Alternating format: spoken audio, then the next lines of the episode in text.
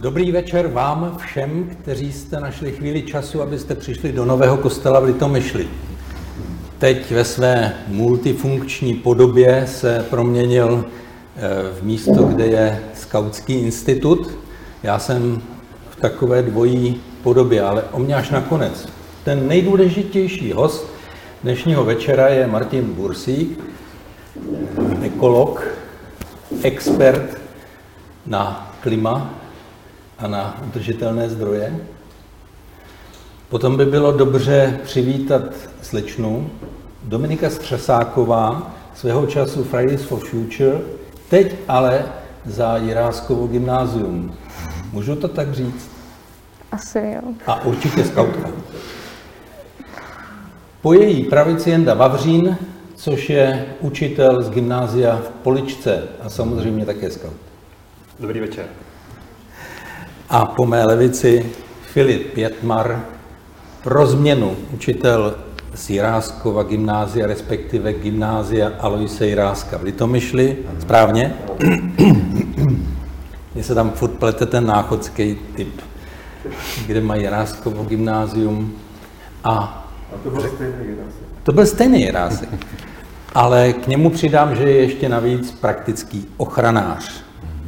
Je možno to tak říct. Tak, abychom nemarnili čas toho nejdůležitějšího člověka, poprosíme, aby vstoupil do večera svou prezentací. Martine, prosím. Děkuji pěkně, dobrý večer. Ohradím se, že jsem nejdůležitější člověk, tohle už mám dlouho za sebou. K tomu představení všechno se dělo perfektně, ale já bych k tomu dodal, že jsem také skaut. A já jsem byl ve skautské 13. v pražském oddíle a když jsem se dohodl s rodiči, už nejsou na světě, že mohu říkat, že polovina mé výchovy byl skaut. A oni s tím souhlasili. V roce 68 jsem stál u stromu Republiky na Staroměstském náměstí. Bylo mě 9 roků a v pozoru jsem hlídal skleněnou kasičku SOS dětské vesničky a pak jsem i skautský oddíl vedl, takže je to pro mě také srdeční záležitost být tady a myslím, že k tomu představení by chybělo, kdybych to nezmínil, protože určitě jsem na to náležitě hrdý. Já jsem si na úvod připravil prezentaci, trochu jsem v rozpacích, abych vám úplně nerozbil koncept toho večera, ale říkal jsem si, zkusil bych nějak popsat vlastně tu architekturu zelené dohody, nějakou vnitřní logiku, dát tomu nějaký kontext, protože vlastně ta, která se vede o zelené dohodě od Fit for 55, není úplně vyhovující z mého pohledu, a tak já se přesunu židli. Takže bych zkusil něco na úvod říct, ale moc se budu těšit na tu debatu a budu tady v tom rychlejší. Připravil jsem si zhruba 4 body, nevím, jestli trochu to nestlumit, aby to viděli lépe, nebo necháme. Můžeme to ještě schodit, Franky? Franky, díky. Jak je vidět, za mnou je spousta obětavých. No, možná to bude lepší takhle. Jenže v tu chvíli je mimo obraz. Tak musíme ten poslední nechat. Jo, dobře. Tak teď jste vlastně zaslechli zase poslední dny, zaslechli jste informace o tom, že čtvrtina planety zažila nejteplejší rok vůbec jako historicky. Mezivládní panel pro klimatickou změnu a IPCC vydává pravidelné zprávy. Ta poslední zpráva se týkala fyzikálních základů klimatické změny a v podstatě v té zprávě se dozvídáme, že vlastně neexistuje místo na Zemi, kde bychom nepozorovali dopady změny klimatu. A není pochyb o tom, že to je dáno antropogenní lidskou činností, jde o nejvyšší koncentrace za 2 miliony roků a některé z těch jevů jsou už pokládány za nevratné. Například rostoucí hladiny oceánů, to jako stěží, tuhle věc napravíme, ale v momentě, kdyby hypoteticky se nám podařilo od zítřka zastavit veškeré emise skleníkových plynů, tak bude tam ještě nějaká setrvačnost toho globálního klimatického systému. Ta setrvačnost, to jsou desetiletí, takže třeba ona se prodlužuje střední délka života, ale nevím, jestli já bych se ještě jako dožil té změny nebo té stabilizace, ale určitě se to projeví přirozeně v razantním zlepšení kvality ovzduší, protože klimatická změna je primárně nesena spalováním fosilních paliv a tam jsou další emise znečišťujících látek, to známe, to znamená, že vlastně ta klimatická opatření by přinesla jako zásadní změnu v kvalitě ovzduší. Mě se zeptali v jedné debatě v rádiu nedávno, že v programovém prohlášení vlády bude debata o ptákovi, jakého ptáka by vlastně měla Česká republika mít jako svého jako národního ptáka. Oni věděli, že jsem v ornitologické společnosti dlouho a vím o tom tématu, tak mě napadla v ten moment tahle fotografie ilustrační, úplně k jinému tématu a řekl jsem pštros. A ta redaktorka Český rozhlas Plus jako to se neudržela, ta jako vybuchla smíchy v přímém přenosu. Pak jsem to trochu jako, tak jako rovnal. Ta fotografie ilustruje situaci, kdy vlastně my o tom, že spalováním fosilních paliv dochází, tehdy se tomu říkalo global warming, globální oteplování, od roku 1979, kdy Akademie věd Spojených států a Carney přinesli zprávu na slyšení amerického kongresu. To znamená, že se podařilo vlastně de facto po 2 generace vlastně jako tlumit to téma, odkládat, ztrácet čas. Je to 79, já jsem začínal studium ekologie na Přírodovědecké fakultě. Teprve teď se k tomu vážně dostáváme. Znáte vlastně ty grafy, které nám ukazují, okolik a jakým tempem musíme snížit emise skleníkových plynů, to jsou ty trajektorie. A vlastně byla vydána speciální zpráva poté, kdy se podařilo v Paříži udělat konečně globální klimatickou dohodu.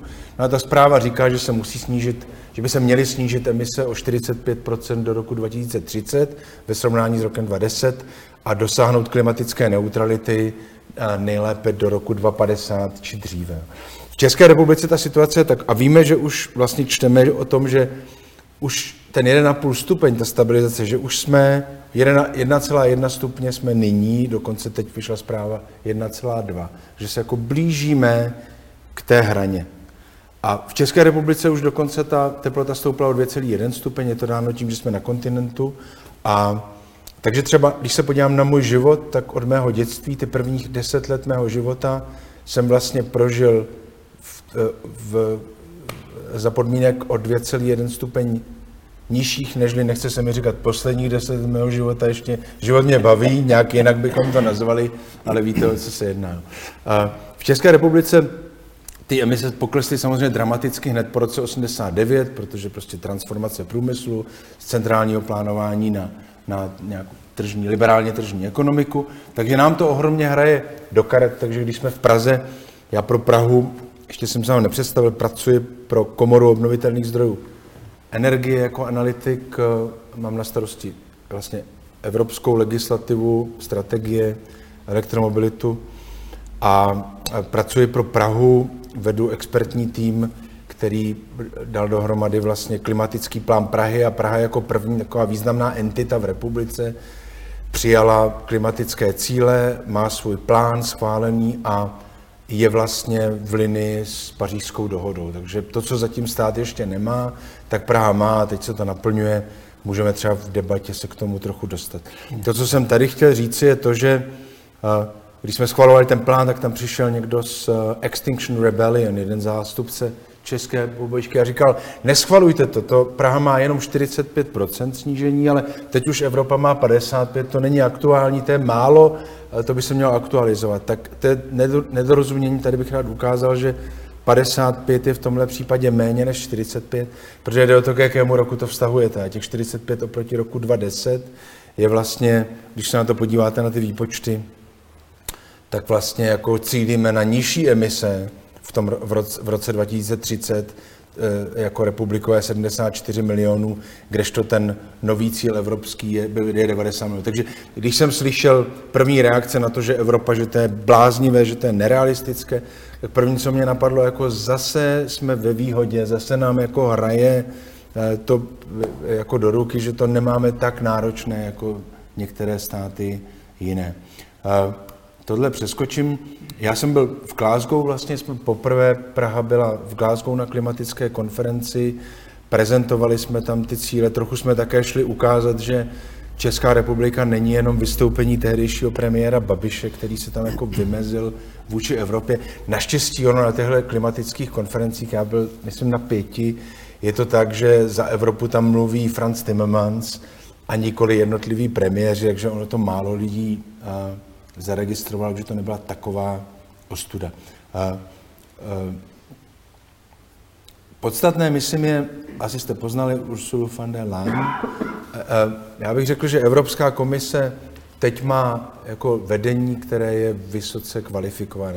Troufnu si říct, že jak von der Leyen, tak zejména Franz Timmermans, který jako místopředseda Evropské komise má na starosti celý ten jako balík klimatické politiky Evropy, jsou jako vysoce kvalifikovaní lidé. Oni v červenci prezentovali takový balík vlastně legislativy, která jehož cílem, což je to taková komplexní právě architektura, jehož cílem je snížit emise o 55%.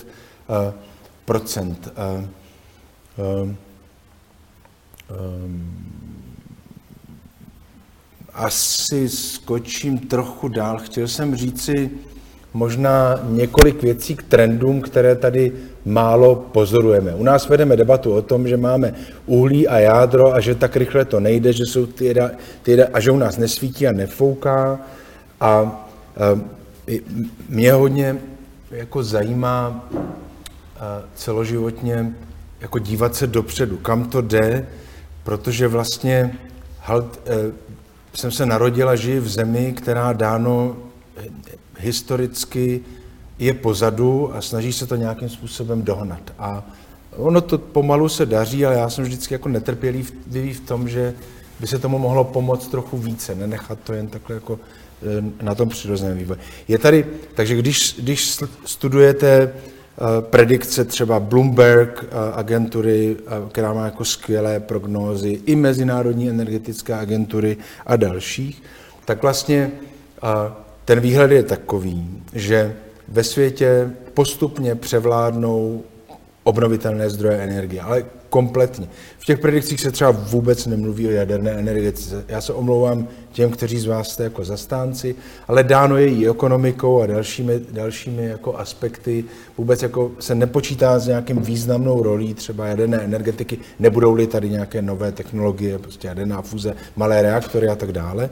A počítá se, že tou hlavní hybnou silou budou sluneční elektrárny a budou to větrné elektrárny. A tady vidíte za posledních 10 let, o kolik klesly investiční náklady, no měrné náklady na výrobu jednotky elektřiny v tomhle případě. Čili jako v obnovitelných zdrojích je jako klesající trend nákladů s tím, jak se to postupně rozšiřuje. K tomu jako zajímavá úvaha, kdysi jsem slyšel bývalého ředitele UNEPu v Nairobi, říkal, to, že my využíváme obnovitelné zdroje v té decentrální formě, třeba typicky fotovoltaické elektrárny, tím řešíme nejenom náš problém v tom vyspělém světě, ale vlastně ty technologie se stávají levnější a levnější a pak jsou dostupné i pro rozvojový svět. Takže třeba žena v Keni stráví v průměru 4 dny, že jde pro dříví a že zajišťuje vlastně jako energii pro rodinu. Tohle jsou řešení, která samozřejmě úplně změní kvalitu života. A to třetí, co tam vidíte, to je baterie a to jsou také náklady vlastně na baterie. Čili tohle se počítá, jsou 3 hybné faktory budoucí energetiky a dalším trendem, jako tady je to ještě vyjádřeno jako podrobněji, dalším trendem je samozřejmě elektromobilita a náhrada spalovacích motorů, to, že jako teplo se bude přesouvat směrem do tepelných čerpadel a vlastně jako tím hlavním nosičem dekarbonizace bude právě elektřina.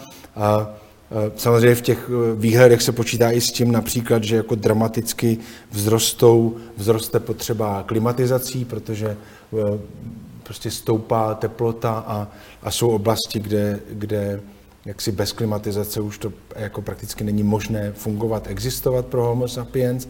Takže vlastně tohle jsou jako všechno zajímavé trendy, které je dobré sledovat, kde já si všímám, že to trochu u nás ta debata je zanedbaná. Potom v té debatě se také vyskytují argumenty, které říkají, To je všechno dobré, jako fotovoltaika, vítr, dobře, ale to jsou jako intermitentní zdroje. Ty jsou nestálé, nefouká, nesvítí.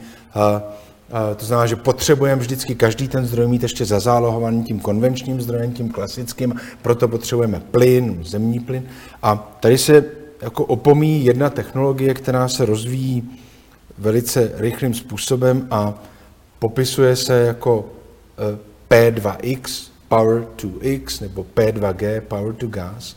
Je to technologie, kdy vlastně z těch přebytků elektřiny z větru nebo z fotovoltaiky, které v tu daný moment nevyužijete, tak vlastně vyrábíte vodík, hydrolyticky štěpíte vodík, ten vodík je úžasný nosič energie, který se dá se skladovat podobně jako zemní plyn a ten vodík se dá poté zase zpětně konvertovat na všechny typy skupenství vlastně energie, včetně CH4, což je vlastně jako metan, ale není fosilního původu, ale je původu podle toho zdroje elektřiny, z kterého je vyráběn. Takže ještě to nemá český překlad.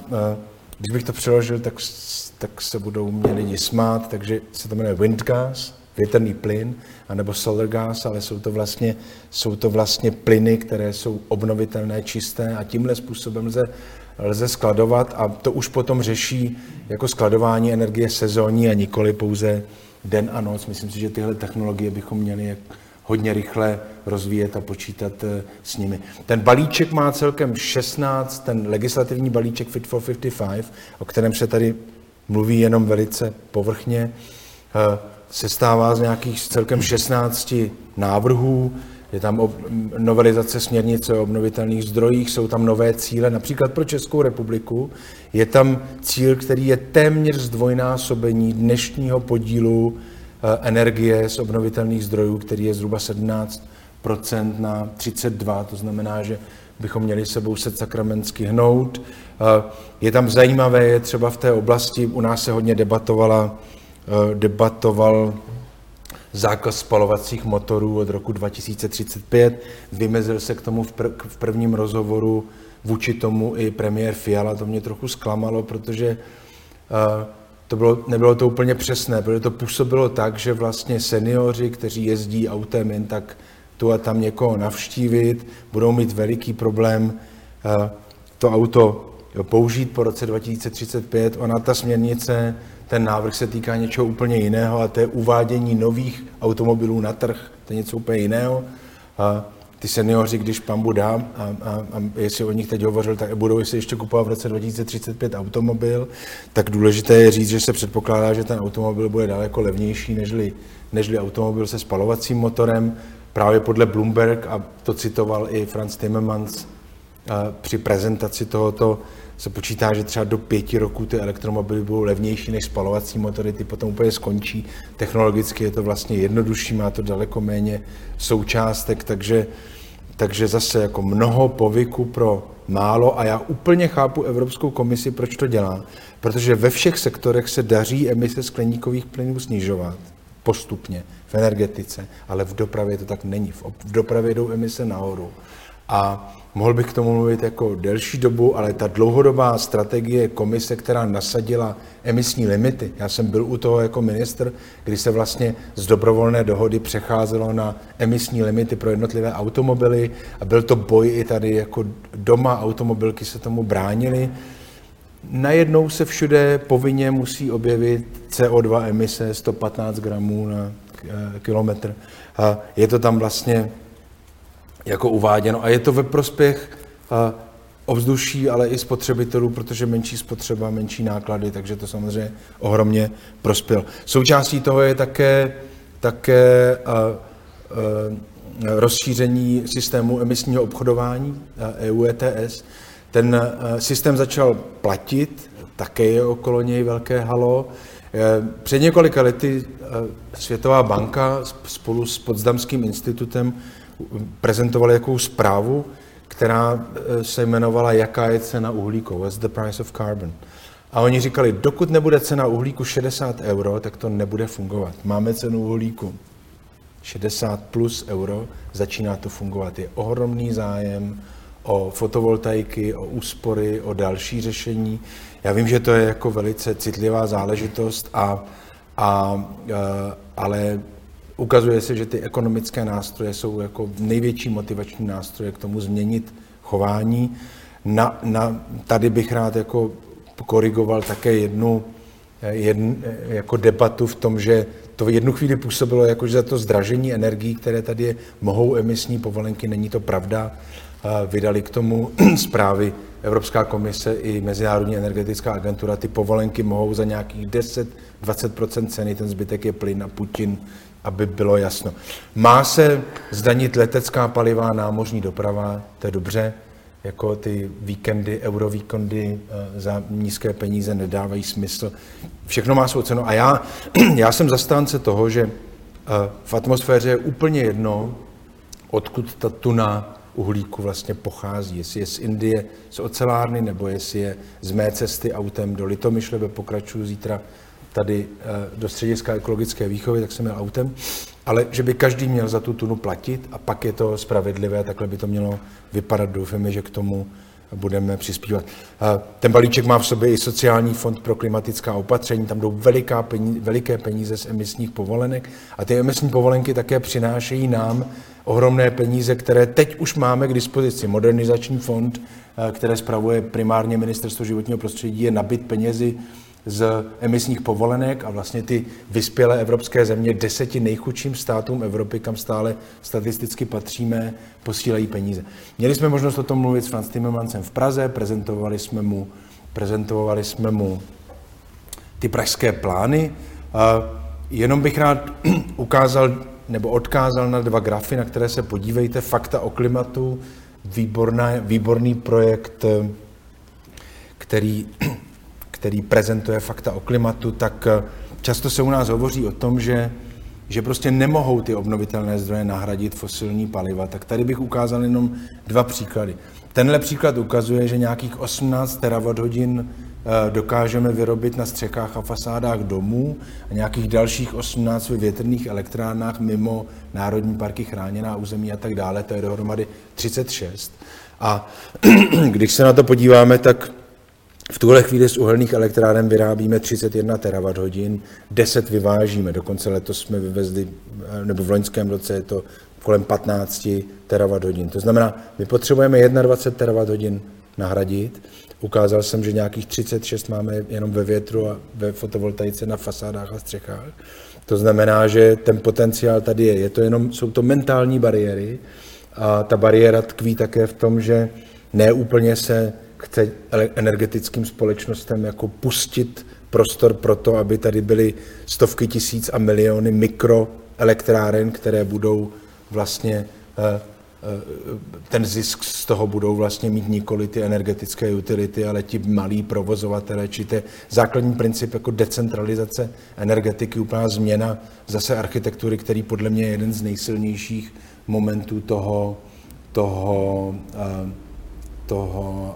Fit for 55. Myslím si, že zbytek proskáču. Tady ukážu jeden zajímavý odkaz, protože tady budeš promítat nějaká videa.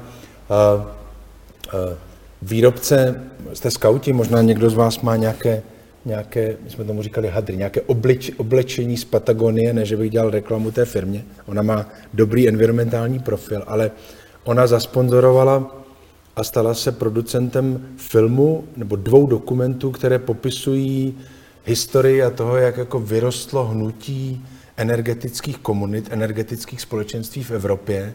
A jsou tam krásně popsané příběhy z Německa, z Rakouska, z Británie, jak se lidé dali dohromady, spojili se a založili energetické komunity.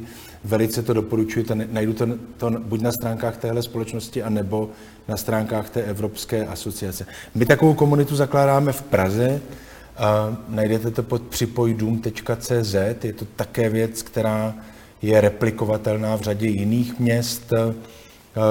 Myslím si, že o tom můžeme, to je taková naše jako... To je to, na co se budeme ptát. Takový lighthouse, takže o tom se také zmíním a tím bych asi skončil, ať dám prostor dalším, ať můžeme debatovat. Poslední moje tady takové motto, my se prostě bojíme budoucnosti. Když je něco neznámé, tak lidé mají tendenci se toho bát A teprve, když si to osaháme a vidíme, že to funguje u souseda nebo někoho jiného, tak tenhle strach překonáváme. Já jsem do toho klimatického plánu použil takovou citaci z jedné knihy, která se jmenuje What the fuck is the future? A ta kniha vlastně, ta citace popisuje takové ty zárodky budoucnosti. Když vidíme někde úplně první nějaké pilotní projekty, že to někde funguje, zkusme si jenom představit, že se to stane normou, že to bude úplně běžné okolo nás a pak vlastně se dokážeme přenést do budoucnosti a lépe k ní budeme směřovat. Takže já jsem to zkusil rychle, abychom měli prostor pro nějakou panelovou diskusi a děkuji za pozornost.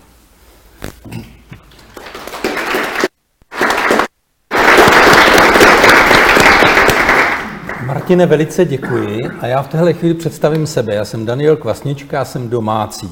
Tenhle citát bych řekl, že je téměř evangelijní, protože kdo se dívá do budoucnosti, jak my říkáme nebe, tak její stváří už tady na zemi, alespoň z části. A co nevoní nebem na zemi, to nedospěje nikam. Přátelé, můj úkol je, abych tady brzdil, tedy zprostředkovával tak, aby se každý z vás dostal ke slovu. Když bude chtít vykřiknout něco někdo ze sálu, tak já to budu muset zopakovat. Tolik mikrofonů nemáme. Ale tady vedle mě jsou ochranáři, kteří se budou ptát jak. Tady vedle mě je Dominika, která se bude ptát, ale když. A já nevím, s čím přijde Jenda, protože v Poličce udělali na gymnáziu workshop, ve kterém studenti skládali svoje dotazy. Nebudu zdržovat. Přáteli, kdo je první? Tak já můžu začít. Já si myslím, že jednak teda děkuji tady za ty informace a myslím si, že když občany anebo na posluchače hodíme tolik informací, tak člověk jako se toho trošku bojí. A myslím si, že takhle podobně to může fungovat i obecně ve společnosti, kdy Evropská unie představuje svůj Green Deal, nebo náš Green Deal. A spousta lidí se toho může zaleknout. A myslím si, že hodně důležité bude, jakým způsobem se lidem ty plány představí. A myslím si, že bude hodně náročné tyhle ty nápady a tyhle ty ideje nějakým způsobem vykomunikovat před veřejností. A chtěl bych se zeptat na body, které tak trochu připravili i studenti, kteří teda pilně prostudovali nějaké materiály a z toho jim zešly nějaké připomínky. Takže já jsem si je tak nějak přepsal do nějakých otázek. A Martine, jestli bych mohl, tak první, s čím studenti přišli, bylo, že tohleto Češi nepřijmou, pokud se jim to dobře nepodá. Zatím jsme neslyšeli ve sdělovacích prostředcích moc hlasů, který by měli snahu ty ideje Green Dealu představovat nějakým srozumitelným jazykem. A studenti sepsali několik takových, jako řekl bych, červených hadrů na krocany, který visí ve vzduchu a mluví se o nich. A jeden, jestli můžu teda vypálit jeden, tak jedním z nich je třeba takový ten výkřik český neberte nám spalovací motory. Protože máme Škodovku a to je takový náš národní poklad. A teďka, pokud se občané bojí, že jim někdo bude brát spalovací motory, tak teďka tady musí přijít někdo, kdo jim vysvětlí třeba, jak dopadl americký Detroit a jakým způsobem třeba bychom měli postupovat nebo jak lidem vysvětlit, co se bude dít teda v budoucnu, v příštích 10-15 letech právě s tou dominancí třeba toho automobilového průmyslu v České republice, anebo jak to teda bude s těma našima spalovacíma motorama, který nechceme. To znamená, pokud tomu dobře rozumím, studenti mají obavu, že ztratíme dominanci Neřekl bych, že studenti mají obavu. Studenti se spíš bojí toho, že lidi nebudou tady tomu rozumět. A právě... Šlo to, jestli se s tím ztotožnili. Myslím si, že moji studenti se s tím úplně nestotožňují, ale právě vymysleli si nebo vybrali takový, jako, jak jsem řekl, červený hadry, který my se, myslím, že ve sdělovacích prostředcích a vůbec jako ve veřejném životě bude mávat. Martine, jak by si argumentovala, co potřebujeme k tomu, aby se tahle ta hrůza, ten červený hadr, trochu rozplynul? Tam byly dvě otázky, tak ta první je vlastně, jako jak to komunikovat. Bohužel, už je to tak, že jako nevymýšlíme strategii před startem, ale ono už tady bylo, že 14.7. to komise odprezentovala. My jsme v Komoře obnovitelných zdrojů ten den udělali, to bylo ve 13 hodin a od, myslím, 17 jsme udělali přes ulici, ve Sněmovní ulici, a jsme udělali debatu s zástupců politických stran. Jo, byl tam na to téma. To bylo jako hodně odvážné, protože ještě nebyla, my jsme měli nějaké úniky, třeba novela směrnice o obnovitelných zdrojů se našla na lavičce v Bruselu, známe tohle, jak to bývalo. Jiřina Šiklová, který říká, když za váma přijdou, říkávala, když vám vyberou doma samizdaty, tak řekněte, jestli to našli pod rohoškou nebo ve schránce. Takže tohle běží dál.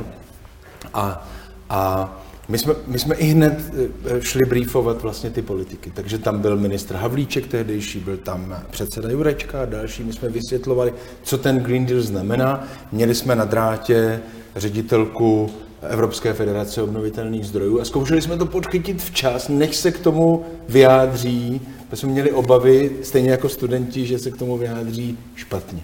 A ani to nepomohlo, takže ta první reakce, která je prostě primárně daná tím, že tady ohromný vliv na tu politiku má pořád prostě velká energetika, ČES, Svaz průmyslu a dopravy, kteří prostě obhajují to status quo, tu strukturu průmyslu, která tady je, tu stávající.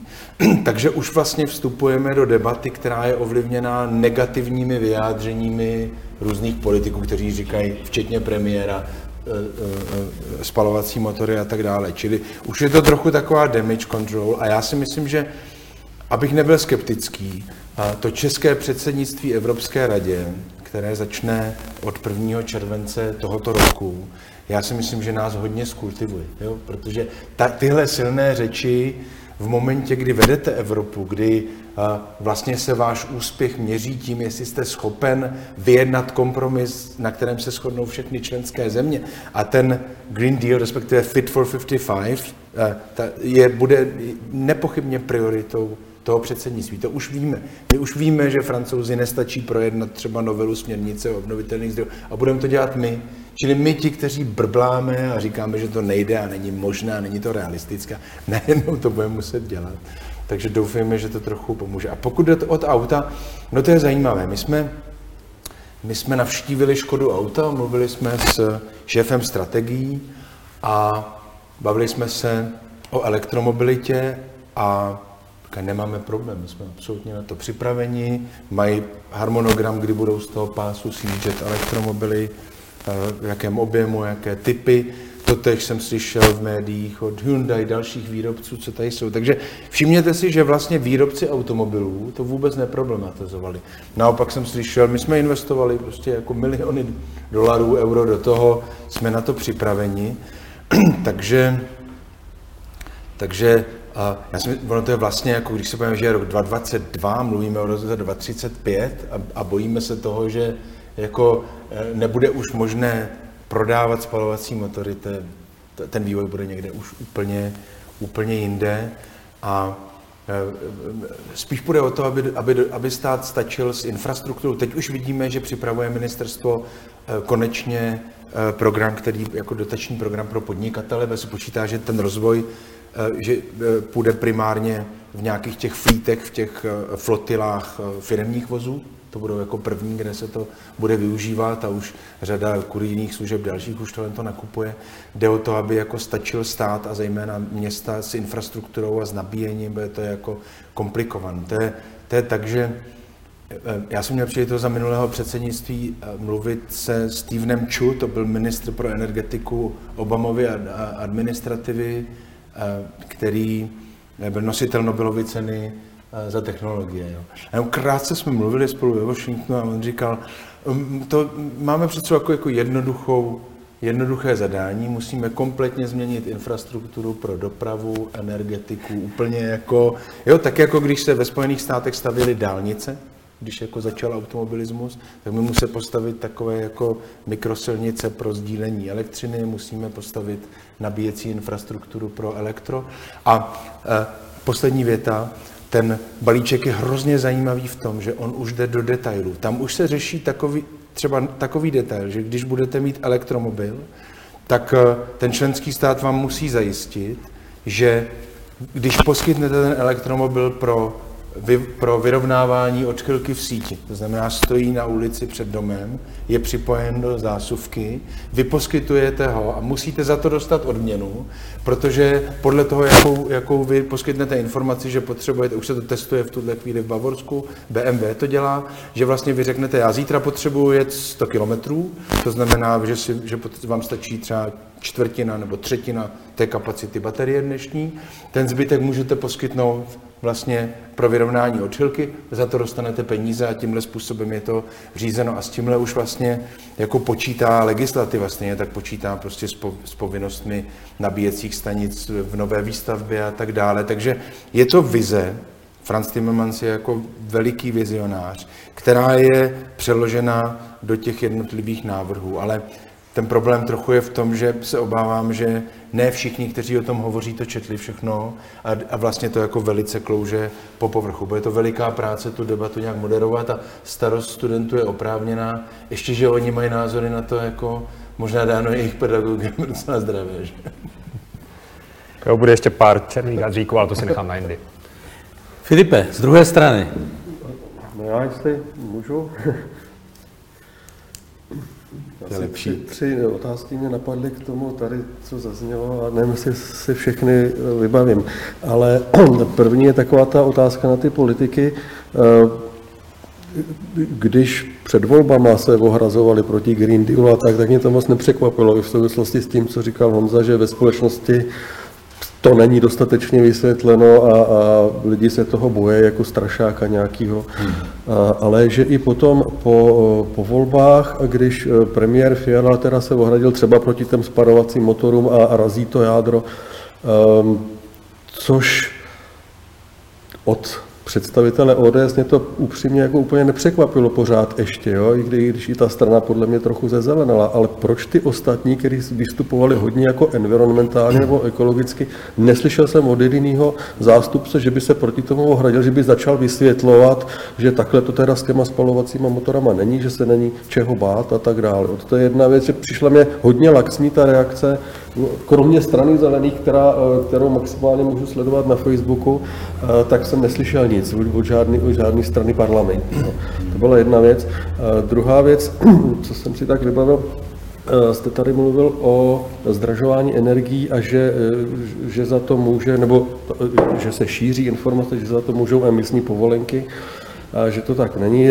Říkal jste, že někdo to vyčíslil možná na 10%. Mně přišlo od mojí společnosti, od které odebírám elektřinu, a vyloženě vysvětlovali, proč nám zvyšují elektřinu v podstatě na dvojnásobek, nebo kolik to je, a uváděli tam, že je to výhradně těmi povolenkami. Jo. Takže tyhle ty společnosti, já tomu samozřejmě nevěřím bez nějakých důkazů nic, ale je vidět, že tyhle společnosti, které poskytují elektřinu, tak vlastně masírujou ty lidi a ty lidi tomu uvěří, jo? Protože jim to přeci dodavatel elektřiny jasně vysvětlil. Takže to je druhý problém. A to třetí jsem zapomněl, tak možná si vzpomenu a s ním se budete reagovat. Děkuju. No, ono se to... já si to vysvětluji tak, že jako to slovo klima bylo dlouhou dobu, to bylo jak v Harry Potterově Voldemort, myslím, se nesmí vyslovit, že to slovo. No. Takže klima to bylo úplně jako, to se nevyslovovalo. Taky bousík se neříkalo dlouhou dobu. Takže jak 10 let minimálně. Tak Já to slyším pořád, já v tom žiju. Že? A já si myslím, že u těch politických stran, že to jako zanedbali to téma. Takže když byly debaty před volbami, které já jsem jako sledoval, já jsem byl hrozně rád, že ještě hrají nějakou roli politické debaty. Já jsem měl strach trochu, že to všechno půjde po těch sociálních sítích a tím pádem bude stačit nějaké heslo, dvě věty a že nebudou vlastně jako politici v té soutěži nuceni argumentovat nějak hlouběji, ukázat nějakou prostě erudici, expertízu. Tak to mě potěšilo, že ty debaty byly, ale zase mě méně potěšilo, že do těch debat chodili lidé, kteří o tom jako nevěděli prakticky nic a v těch stranách, jak bych řekl, téměř nejsou, netroufám si říct, jako nejsou, možná někoho bychom našli, ale řekl bych, že tady v tom jako to je jako velice zanedbané pole. A já nikomu nestraním, já jsem jako odstoupil z politiky stranou a postupně jako buduji expertní pozici, ale třeba jsem zaregistroval, včera jsem si chtěl pustit večer Události a nebo převčírem to bylo, nebyly Události a bylo, převčírem bylo vyslovení důvěry vládě a zrovna jsem tam chytil šéfa Pirátů a ten v tom projevu jako měl tendenci to obhajovat a mluvit o budoucnosti. I jsem si toho všiml v té předvolební debatě, no ale no není to zázrak, no je to... Všiml jsem si také toho ministra pro evropské záležitosti Beka, který mluvil jako vždy velmi rozumně. A tak tady si myslím, tady očekávám, že dáno jeho agendou, že on by mohl být tím, který jako přinese nějakou racionalitu, věcnost, ty emoce trochu odloží stranou a že postupně před tím předsednictvím nějakým způsobem se to jako vybalancuje a srovná. Ten postoj České republiky prostě je bohužel dokladem toho, že jsme pozadu a že tady ještě pořád procházíme jakousi transformací. Pro mě vždy jako výjezd někam na západ nebo do Bruselu byl ohromným jako vydechnutím, protože tam jsem nemusel vysvětlovat lidem, že existuje skleníkový efekt, jo, a že spalování fosilních paliv je problém a tak dále. Tak já chci věřit tomu, že příprava na předsednictví a předsednictví tu debatu trochu posadí do většího klidu. Teď to bylo všechno strašně vypjaté, protože český stát bojoval o to, aby jádro a plyn byly zařazeny do té taxonomie. To se povedlo. No, komise to udělala velice dobře, chytře z mého pohledu, protože sice zemní plyn jako je uznáván jako investice, která přispívá mitigaci a vlastně snižování emisí skleníkových plynů, ale jenom na přechodnou dobu.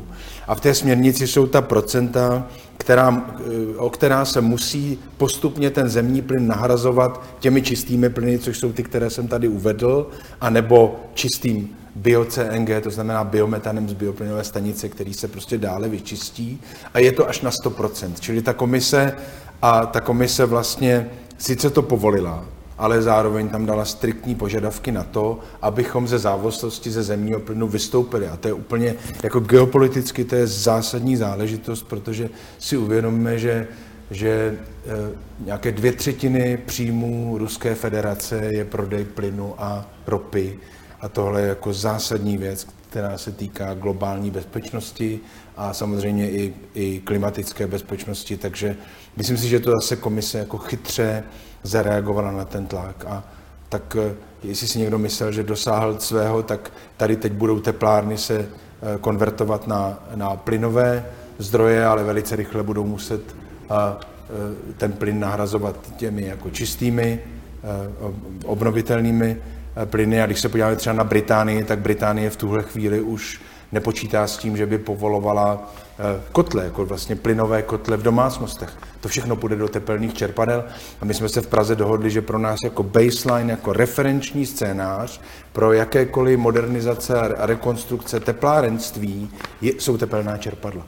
A teprve, když se ukáže, že tepelná čerpadla z nějakého důvodu nejsou možná nebo jsou neekonomická, tak se bude uvažovat o dalších scénářích, dalších technologiích, ale vidíme, že to směřuje tímhle směrem. Paráda. My si hrajeme na to, také tu hřejme tepelným čerpadlem a chtěli bychom hrozně rádi na té mrtvé ploše mít solární park, ale zatím nám ho nedovolí územní plán, tak to bude pak věc tedy boje třeba i s městským úřadem a městský úřad spolu s námi, s Ministerstvem kultury, aby té naší ochranné zóně historické památky došlo. Vzpomněl jsi, Filipe? Ne.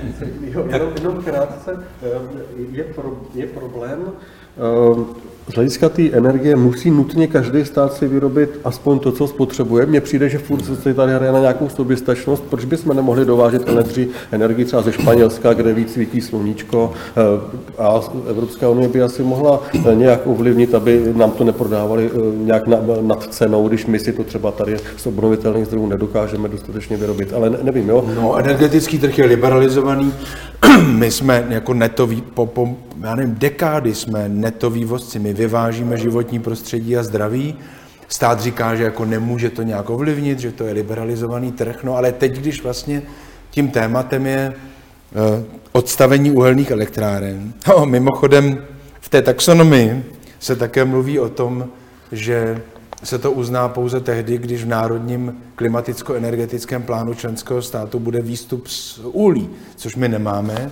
Ten plán se má 23 aktualizovat, takže ta komise nás takhle tlačí i skrze tu taxonomii k tomu, abychom konečně řekli, kdy z uhlí vystoupíme. Ale ta cena emisních povolenek už otevřela oči všem. Všichni vidí, že uhlí je konec, že to je, já tomu říkám historici, že v budoucnu popíší tu dobu, v které žijeme jako Carbon Age, jako byla doba bronzová, železná, kamenná, tak tohle bude uhlíková doba, Carbon Age si myslím.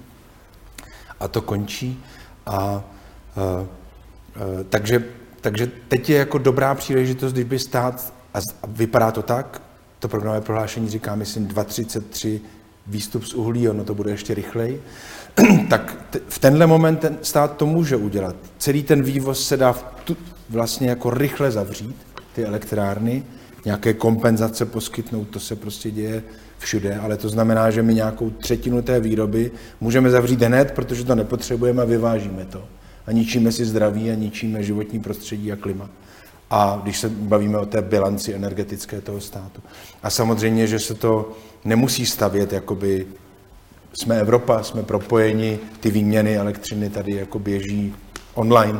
Takže tento typ nezávislosti je vlastně zbytečný a důležitější podle mého názoru je jako rozvinout tu decentrální energetiku, tu vlastní výrobu, vlastní spotřebu, aktivní zákazník. Ta směrnice evropská mluví o takzvaném prosumer, což je kombinace dvou slov producer, výrobce, consumer, spotřebitel. To se spojuje do jednoho. Ten člověk vyrábí a zároveň to své spotřebovává a tím šetří na těch dodávkách zvenčí. A to znamená, že to bohatství zůstává u něj. On šetří a zároveň přebytky prodá a má z toho nějaký zisk. A najednou je tady takovýchhle miliony, takovýchhle mikropodnikatelů, kteří sami ušetří, mají zisk. A to je vlastně ta budoucnost, ten budoucí model energetického trhu. O tomhle podle mého názoru se teď tady vede zápas, jestli se podaří velkým energetikám si udržet tu svoje dominantní postavení a my si budeme akorát vybírat, který dodavatel, aby nám nepsal nějaké nepravdy na tu fakturu, anebo jestli se podaří rozvinout to, že se hodně lidé, nikoli úplně osamostatní, ale z významné části si budou vyrábět sami, uspoří a to bohatství se rozloží vlastně po celém státě. Dominiku, máš slovo. Ano, já jsem nejdřív chtěla zareagovat na Daniela, když zmiňoval územní plánování a nemožnost tady zatím mít solární panely, protože na Národním divadle solární panely jsou, Národní divadlo je, myslím, že ochlazováno i Vltavou, tak vlastně jak se tam podařilo. A potom možná můžeme na to potom vrátit se k tomu, až se budeme bavit o pražském klimatickém plánu. Ale chtěla jsem zareagovat taky na taxonomii, protože nás čeká evropské předsednictvo. A hnedka potom, jak byly první zprávy o taxonomii, tak nová ministryně životního prostředí zareagovala na to tak, že nemáme šanci a nemáme, vlastně jako tady není možnost a že to nestihneme najít trvalé úložiště jaderného odpadu do roku 2050. Což znamená, tak jsem se chtěla zeptat, zda v naší roli evropského předsednictva, jestli máme možnost ještě tohle návrh více posunout a možná jako více pozměnit v tom, že možná tam ten rok vůbec nebude. Myslím teďka 2050. Takže to zase je komplex trošku otázek. Jedna otázka na tu Prahu a vlastně na naši realitu ve městech a druhá taková tak koncepční. Zajímavé, já jsem čekal, kdy se ozvem jméno paní ministryně, což zatím nebylo. Tak Martine. S paní ministryní jsme mluvili za Prahu a Lena Hubáčková. Jako milé setkání, nabídli jsme jí podporu. To je, ta taxonomie je takzvaný delegovaný akt Evropské komise. Do toho vůbec nic členským státům a radě není. To dělá Evropská komise, takže to nebude naštěstí téma předsednictví. A nech takhle zůstane. A o úložišti jaderného odpadu jsem psal jednu kapitolu takové mezinárodní knihy Elsevier a já to nechci otvírat. Kdo by měl zájem se, řeknu k jaderné energetice jeden zdroj informací a to je každoroční zpráva o stavu jaderné energetiky, kterou vydává Michael Schneider jako analytik z Paříže, jmenuje se to World Nuclear Status Report. A tam se dozvíte z celého světa, jak je na tom jaderná energetika, kolik je ve výstavbě, kolik se odstavuje, technologie a tak dále. Je to asi 3 týdny, kdy ve Finsku spustili jadernou elektrárnu 1600 MW Olkiluoto 3. A tam bylo zpoždění asi 7 roků a přečetl jsem si, my jsme to sledovali dlouhodobě, je to 3,5. generace reaktorů. Čili je to jako dál, než jsou ty reaktory, které tady známe z České republiky. To by se mělo stavět podle té taxonomie, ty best available technologies, čili do toho bychom měli jít. A byla to druhá nejdražší stavba na světě. Po nějakém hotelovém rezortu v Mece, tahle stavba 1600 MW instalovaná výkonu stála v přepočtu 260 miliard korun. A takže takhle já vidím to dobrodružství, do kterého se pouštíme. A pokud pojďme zpátky na tu střechu tady. Národní divadlo to byl, naše dcera je dramaturgyně v Národním divadle, ale známe to i z jiných důvodů. To byl pan Růžička, už je v důchodu, takový ohromný jako fanda, který to tam celé zorganizoval. Je to strašně chytrý provoz, oni skutečně tam mají tepelné čerpadlo a dokonce z toho, jak se tam, jak tam funguje opona a všechny ty technologie, tak z toho berou teplo a to ohřívá vodu ve sprchách pro herce. Jo. A je to jako velice chytře. A nahoře fotovoltaika. Byla to nějaká výjimka, která se podařila. Když jsme chtěli dát fotovoltaiku na plochou střechu magistrátní budovy, tak jsme ho památkářů narazili. A je to tak, že nám říkají, že pražská památková zóna a že vlastně to není možné a že bychom byli vyloučeni z UNESCO. Zkoušeli jsme argumentovat tím, že Vatikán, papež, to ještě byl, to nebylo za Františka, papež Ratzinger, že tam také instaloval fotovoltaiku a nebyl Vatikán vyloučen z UNESCO, ale nefunguje to. A otevřeli jsme tu debatu i s Franz Timmermansem a on říkal, to je zajímavé, my děláme takovou iniciativu, je v tom hodně italských měst a pojďme se spojit a budeme hledat technologie. A je to 2 dny, kdy mě volal Petr Růžička, tesař, který vychoval generaci tesařů, kteří umí ručně sekat a dělají on drží to řemeslo, je to jako, a teď pracuje v Chebu, má tam jako výborný statut, on je opravdu jako špička tesařů v České republice a říkal, diskutujeme tady ty prejzy, které mají fotovoltaiky instalované, to téma bude nějakou dobu trvat a je potřebné prostě říct, že řeší se i otázka požární ochrany, všech těch, není to úplně banální, jo? Ty technologie se vyvíjí a já si dovedu představit, že jako v budoucnu, tady na té ploché střeše kostela vůbec není co řešit, to je vlastně jenom, to jsou totiž ty bariéry, které jsou potom mentální, že? To není jako bariéra jako technická, to je bariéra mentální, která řekne, není možné, neexistuje, ale myslím si, je dobré v tomhle se spojovat a vlastně jako Já bych teď čekal, že vlastně, a slyšíme to, ozývají se nám města, která se chtějí nějak připojit, inspirovat a tak dále. Města budou muset postupně zavádět nějaké ISO, mít své energetické manažery, takže budou mít najednou člověka, který se tomu bude věnovat, bude tomu rozumět. Takže já věřím tomu, že když se tady sejdeme za několik roků, že budeme někde jinde a že tyhle mentální bariéry se postupně podaří odstraňovat a že tam, kde je to prostě racionální, rozumné, se bude ta fotovoltaika instalovat, no, protože to pro ten provoz je to báječné a jako spřáhnout to s tepelným čerpadlem je samozřejmě jako velice chytré. No. Přátelé, má někdo něco na rtech? Prosím, vykřikněte, já to zopakuji. Já se hnedka přiznám občanské neposlušnosti, protože bydlíme v centru města Lidovišle, památkový dům.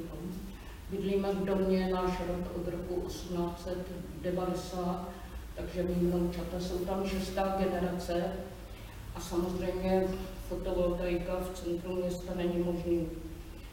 My máme na střeše. A já jsem už některý viděl, ano, panely jsem některý viděl. A já si myslím, že existuje některé jako občanská neposlušnost, pojem. A hlavní argument proti tyhle fotovoltaice v těchto historických jádrech je, že ruší pohled, když letí dron a fotí tu historický jádro. Ale současná možnost úpravy fotografií je tak jasná, že se to dá zakamuflovat. Takže zatím už tu fotovoltaiku máme takový 6. 7. rok a byla to obrovská úspora v tom starém baráku, to se nedá, je tam obchod, zdravá výživa, tam byla první bioprodejna, biopotravin. Tak při té rekonstrukci je tam i, dá se říct, taky celý podlaží, máme teplou vodu celý léto na dvorku, takže i v tom centru města je to obrovská úspora, neskutečná. No. Takže až na můžete nás prásknout, takže ta fotovoltaika postoupila tak daleko, že ty panely určitě by se tam daly dát menší a užitečnější, ale myslím si, že to bude jedna z cest. Já bych to měl zopakovat. No, raději ne.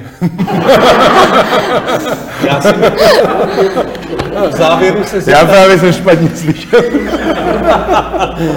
Ne, já to bych měl.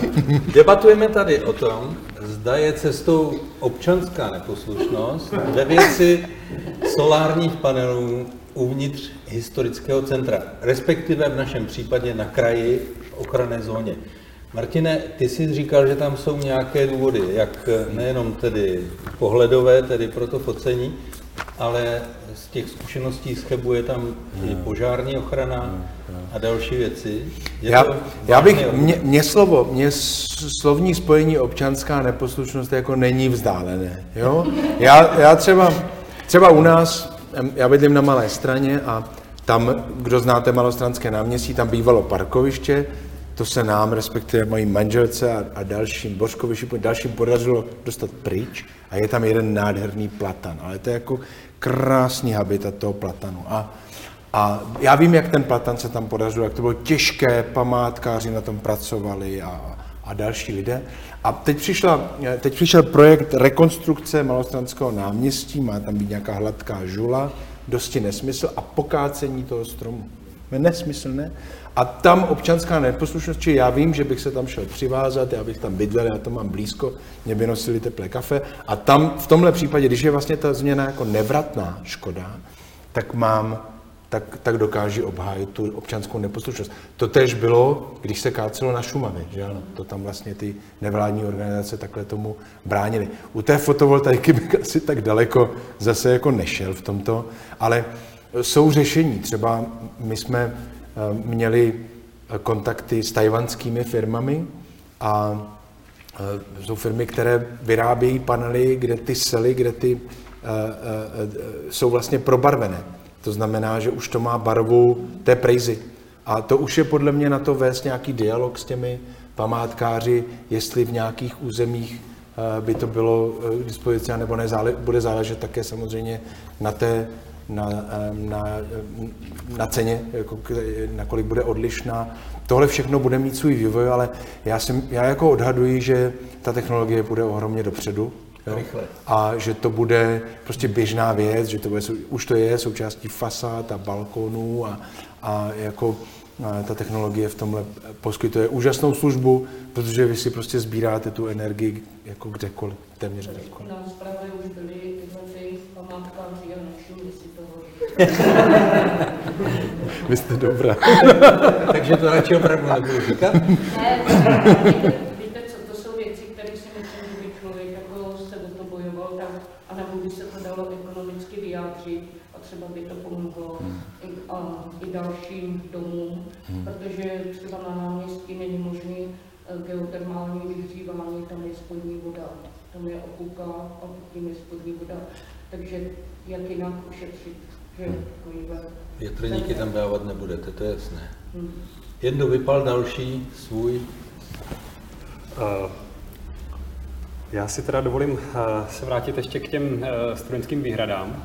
A byl tady požadavek, aby se v diskuzi odložily emoce, ale moji studenti si to nemyslí a v celonárodní diskuzi nepočítají moc s racionalitou. A jeden z těch problémů, který zmínili a který si myslí, že by mohl taky znesnadnit tu diskuzi, je příklad toho, co se stalo v loni, teďka nevím, jestli to nepletu, Turów v Polsku, ten hnědouhelný lom nebo důl, který je blízko české hranice, tak Češi si stěžovali, že vlastně jim to odvádí vodu, že se tam práší a podobně a vlastně Poláci dostali strach, byli vyděšení z toho, že Evropská unie je nepodrží a že vlastně Evropská unie tlačí na to, aby se tento, nebo že vlastně by měli ten důl zavřít a že vlastně to je útok proti jejich energetice, takhle nějak si to Poláci vykládali a z toho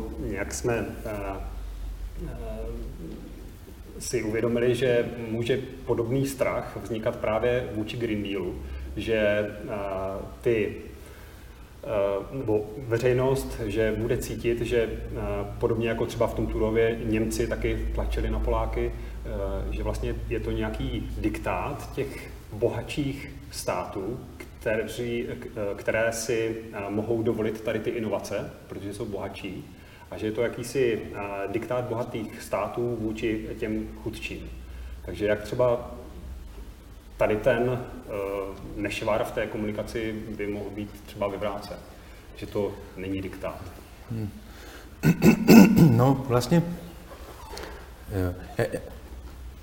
mě vlastně jako chybí v té argumentaci, která je kritická, řekněme k dekarbonizaci, jo, k té proměně, mně v tom chybí nějaká jako elementární poctivost, takže když třeba se ozývají kritické hlasy k systému emisních povolenek, jo, a tak zároveň jako ti kritici by měli odmítnout finanční prostředky, které jdou k nám z Evropy jako výnosy ze systému emisních povolenek.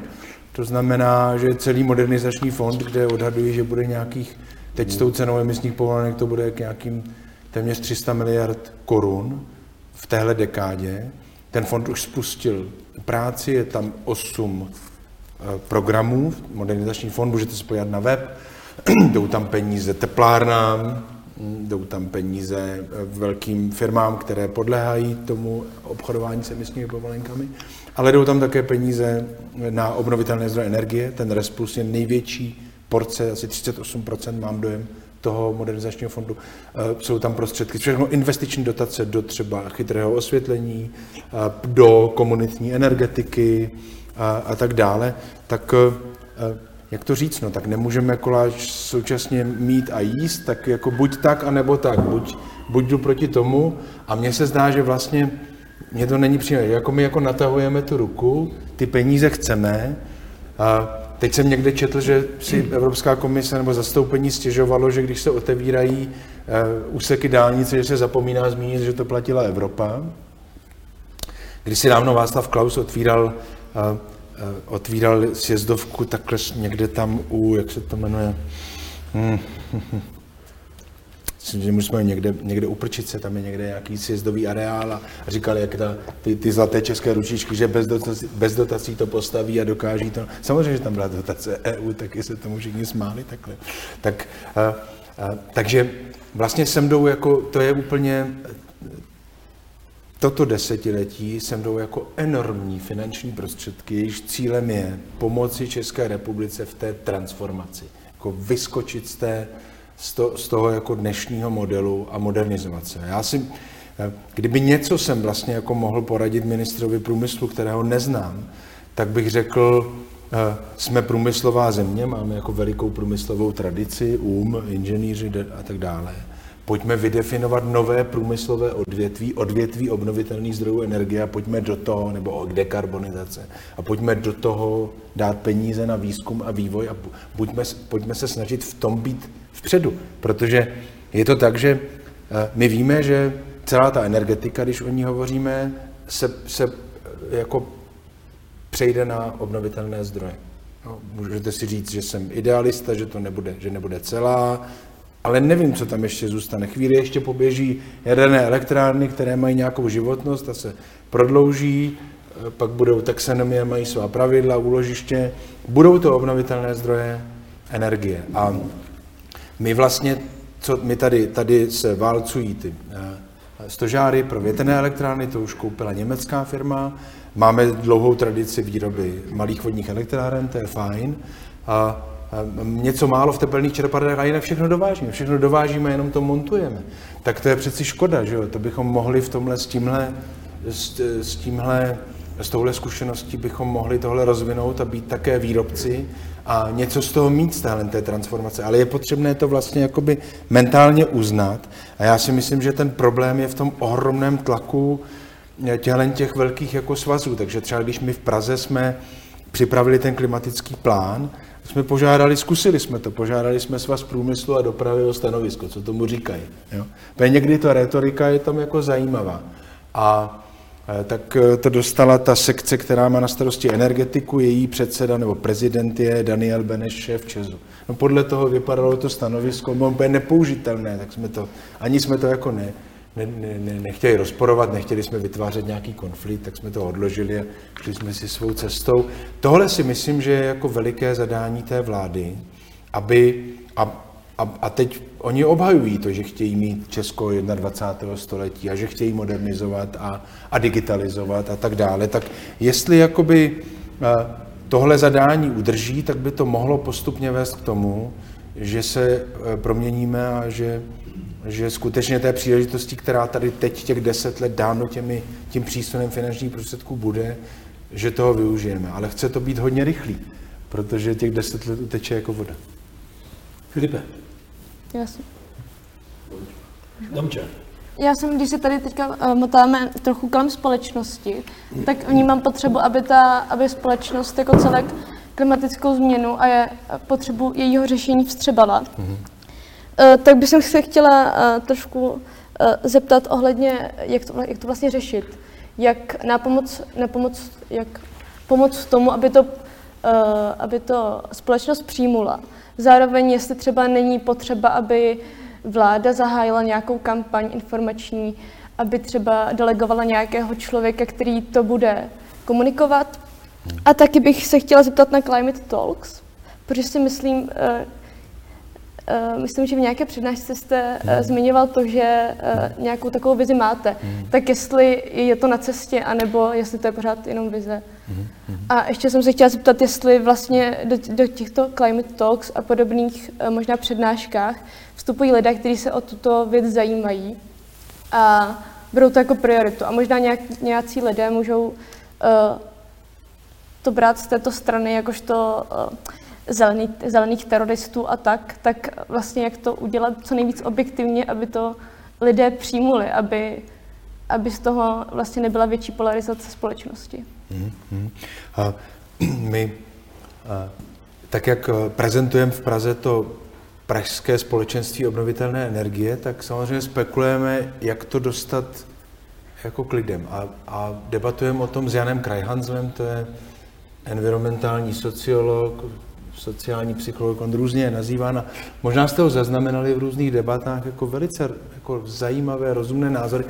A on také, že dělá to STEM, ale také on organizoval několik průzkumů veřejného mínění. No a ty průzkumy vlastně jako nám říkají, že lidé jako to vnímají. Ta klimatická změna je vnímána jako priorita, jako vážná záležitost. Lidé podporují ta opatření. Samozřejmě jedna věc je vědět, jak mám odpovídat, když se mě někdo zeptá, když mě řekne někdo, myl by si auto šampónem v potoce, což se dělávalo za mého mládí. No nevěříte. Stejně tak moje děti budou říkat, že se jezdilo na auta, normálně se spalovalo nějaký palivo v těch autech. Jo. Se házelo se uhlí do kamene.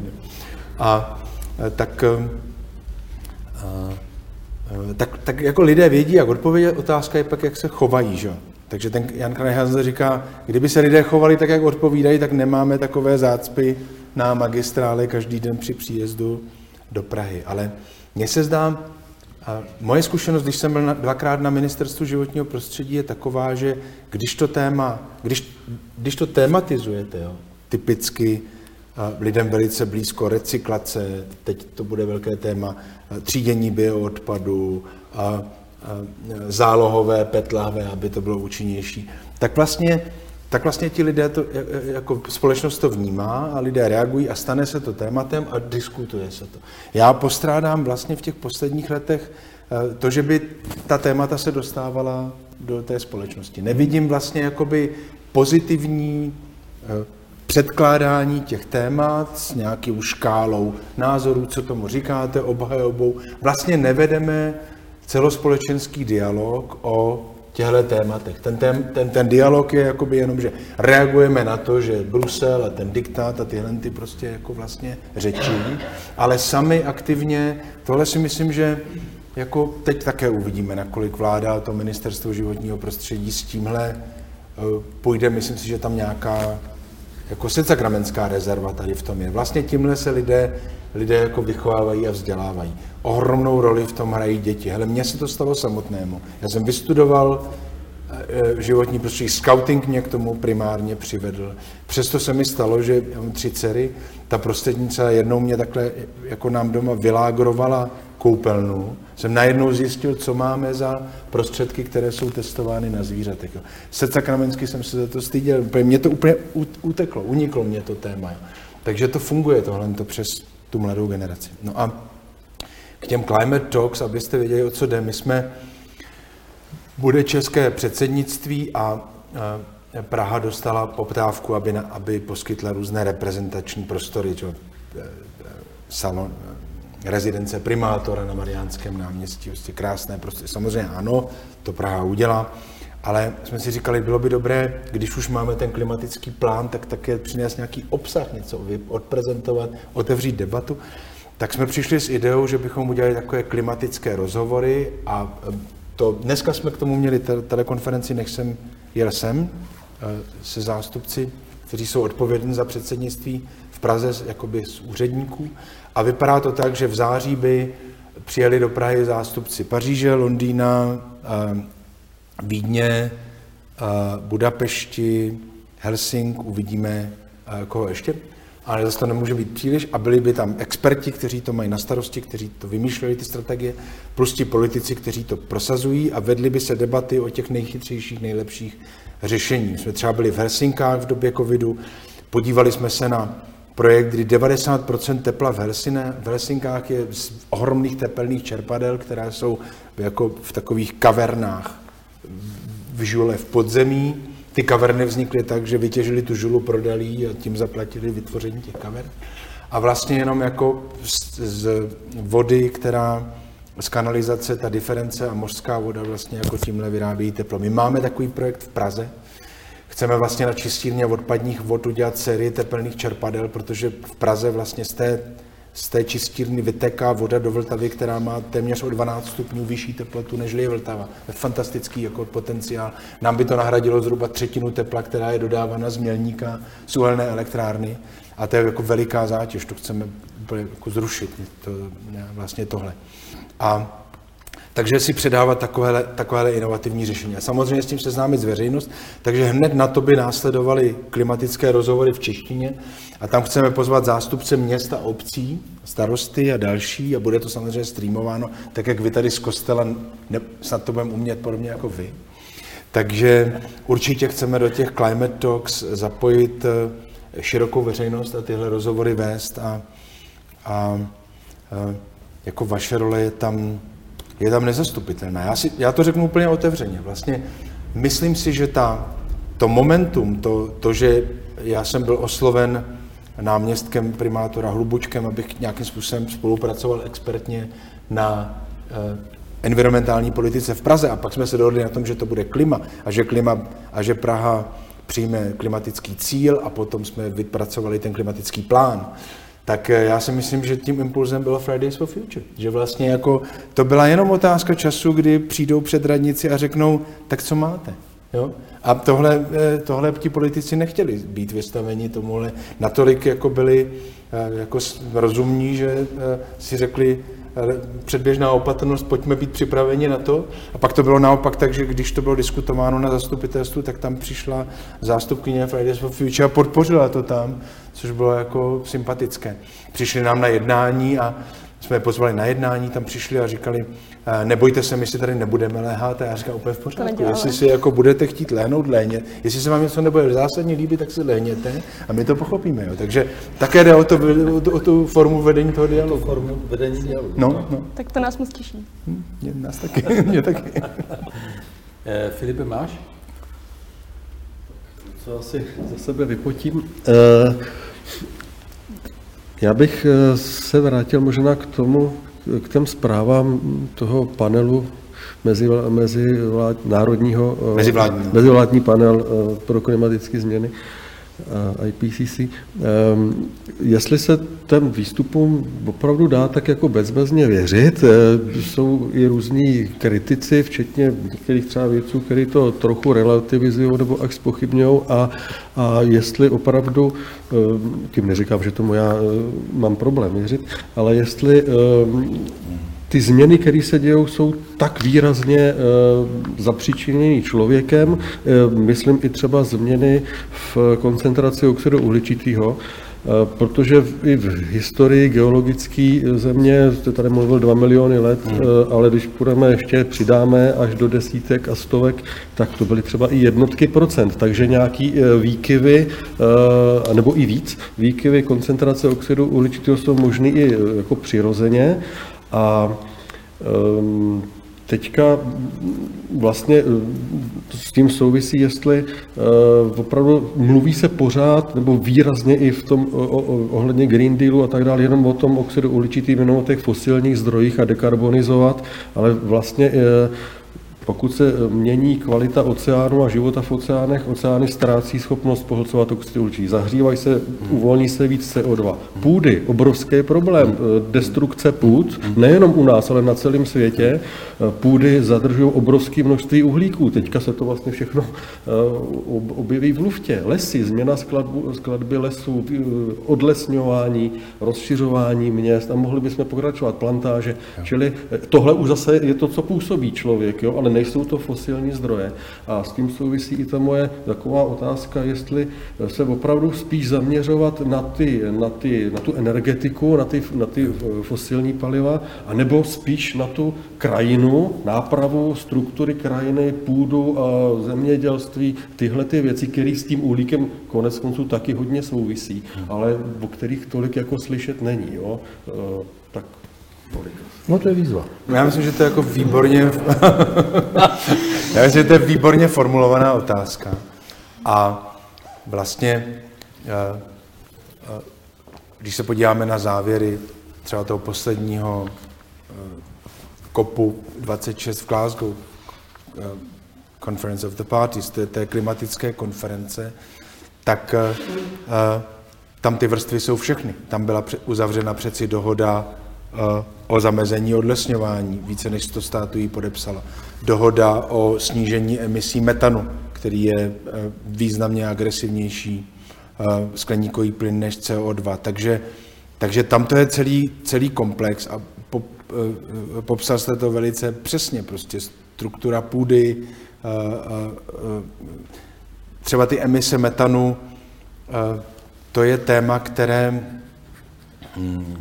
jak to říct, teď na jaře vyjde zpráva další, my už trochu nějaké její obrysy víme. Jo. Víme je tak, že vědci, to je trochu nečekané, vědci se inspirovali Extinction Rebellion a udělali Scientists Rebellion, rebelii vědců. Myslím, že to někde je ze Španělska, taková skupina vědců, kteří uvolnili některé informace ještě předtím, než ta zpráva je vydávaná, což je jako proti etice, proti nějakým základním principům jako vědecké práce, ale oni to zdůvodnili tím, že ta naléhavost je tak důležitá, že to musí říct ještě před tou klimatickou konferencí, aby ti politici na to reagovali. A tam to vlastně, ty zprávy směřovaly k tomu, že to další doporučení už půjde k doporučení jako změně stravovacích návyků. Jo? Že ono to pořád vypadá tak, že nám se podaří tenhle ten gigantický manévr uskutečnit tak, aniž by nějak jako zásadně se to dotklo našeho komfortu. Že? Tak jezdíme autem, tak to vyměníme a budeme jezdit autem, který bude na elektriku, ale pořád budeme mít to auto, budeme jezdit tím autem a tak dále. A ty technologie nám, ono je to strašně pohodlný, že? Jako ten komfort, to je jako fantastický magnet. Že? To je, takže ty technologie nám v tom pomáhají a teď se ukazuje, že to má nějaké své limity. Že? V Praze v městské aglomeraci víme, že sama náhrada spalovacích motorů za třeba elektro nebo vodík nebo biometan, abych byl v tomhle poctivý, také možné. To nepomůže, pořád budou ty kongresce, pořád to bude jako ucpáno všechno, ta kvalita života bude tím. Takže budeme muset asi jít dál.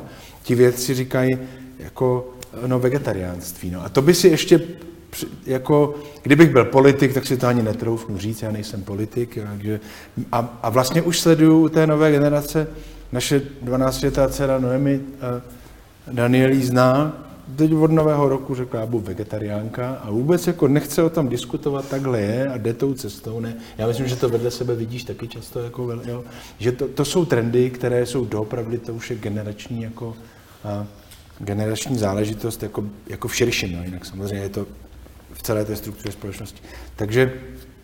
Takže abych odpověděl na tu otázku, je to celý komplex témat. Ta urgence je jednoznačná, jakoby to uchlácholení se tím, že když dáme ten dlouhý jako cyklus, takže můžeme dojít do nějakého období, kde ty koncentrace byly také vysoké, to nám jako nepomůže, to mezi tím jako tady jako vymřeme na té planetě. Potřebné si uvědomit, že já si pamatuju, je to 3 roky, kdy byly třeba v Rajastánu, my jsme tehdy byli v Indii, jeli jsme za Dalajlámou, v Rajastánu byly 10 dní teploty nad 50 stupňů Celsia. Jo? Vzpomeňme si, že jsou to 2 roky, kdy byla ta vlna horka v Evropě, kdy byly teploty měřeny rekordy 44 stupňů. Jo? To se nedá vlastně už, jako, v tom se nedá dobře fungovat. Jo? Subsaharská Afrika vlastně jako, to jsou opravdu, ty změny jsou tak významné, že vlastně jako znemožňují a pak to povede k tomu, že tady bude vlastně, jako budou tady klimatiční migranti. Ještě nemáme tohle jako vydefinováno, ale je zřejmé, že už teď víme, že vlastně jedním z významných faktorů vlastně migrace jako na naší planetě je klimatická změna. Čili tohle všechno jako to je jako setrvačnost toho procesu. A proč teď se zaměřujeme na tu energetiku? Protože to doposud bylo nejtěžší téma, na které si nikdo netrouf. Protože adaptace na klimatickou změnu, jako jo, výsadba, jo, reforestace, tohle všechno, nějaké kompenzace za to, že se nebude kácet a tak dále, to všechno jsou takové měkké věci, které všichni odsouhlasí a jsou OK. Ale když se má sáhnout na to, že najednou se mají jako zastavit, že už se nebude jezdit na benzín a naftu a uhlí se nebude topit a nebude se spalovat uhlí a zemní plyn v velice krátké době, to je jako citlivé téma, na které teď si už jako Evropská unie, ale i svět troufá, protože ta klimatická krize dosáhla jako takové úrovně, že už víme, že těmi dalšími měkkými opatřeními to nepůjde. Ale je to celý komplex, který jste popsal. Něco si chtěl dokřiknout. Nebo jenom... To je ten komfort, to jste se dotknul taky důležité věci, protože to je třeba to zdražování energií teďka, že to v podstatě pro snížení emisí by to bylo jako nejlepší, jako jsou drahé energie, no tak konečně budu šetřit, že? Ale to je průšvih, to nemůže žádný politik říct, protože by ho nikdo nevolil, protože drahé energie jsou správně, to je krávina. A třeba tohle ten efekt popsal v předmluvě k nějakému Jeremy Rifkin, Američan, a Jakub Hruška, pan profesor, o tom psal předmluvu k té knížce. A on se tam tohle jako dotknul, že jako úspory nemusí přinášet ten efekt, jo? Že máme výkonnější, účelnější spalovací motory, auta mají poloviční spotřebu, ale jsou dvakrát tak velký, máme dvakrát tak větší komfort a zaplatíme za to stejně. A naopak, jsme čím dál bohatší, takže můžeme jezdit víc. Máme auta LPG, máme poloviční spotřebu a můžu jezdit o to víc, protože si to můžu dovolit, takže vlastně vyprodukuju víc emisí, když mám levnější spotřebu. Máme úspornější žárovky, ale ty peníze na to máme, no tak budeme svítit na víc ulicích a budeme tam svítit celou noc, takže spotřeba zase poroste, takže tohle je taková cesta jako neúčinná, mně přijde. A vlastně to omezení toho blahobytu a komfortu by bylo dobrý, ale nikdo to nechce. Nikdo osobně si to nepřizná. Pár lidí přestane jíst maso, nebo se nějak bude uskrovňovat, ale celospolečensky jsem v tom docela pesimista. Já tomu říkám klimatický žal, to, co si řekl.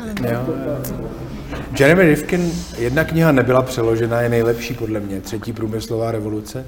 A on byl poradce Evropské komise. Hrozně moc toho, co teď tady, ta Fit for 55 je Rifkin. On měl miliony mikroelektráren, on vymyslel vlastně intranet, že vlastně se sousedem přebytky elektřiny budu prostřednictvím intranetu si sdílet se sousedem, to je jeho nápad. On propaguje vodík, což vůbec já myslím si, že ten vodík najde své místo jako v části, v železnici, v kamionové přepravě.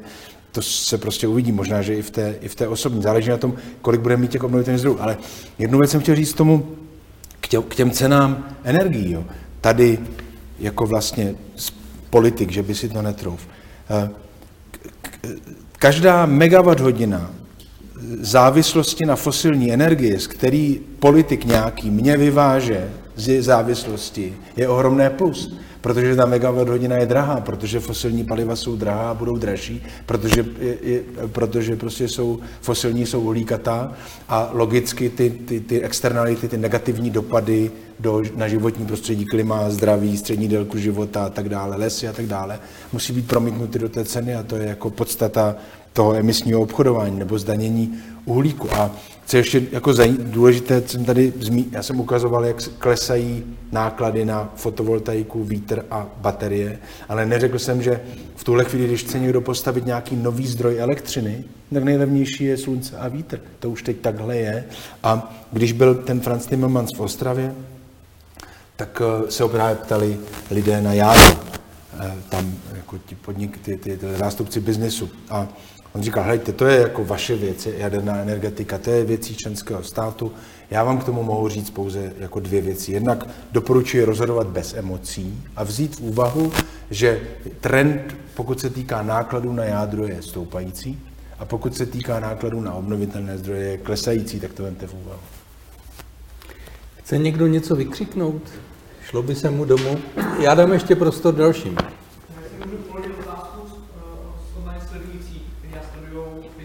Výborně. Možná taky se ptát. Tak pan Michal Pinkava se píše, to budu citovat, jak lze považovat elektroauta a baterie považovat za ekologické? Výroba určitě ekologická není, jen přesouvání výroby neekologicí z EU například do Asie.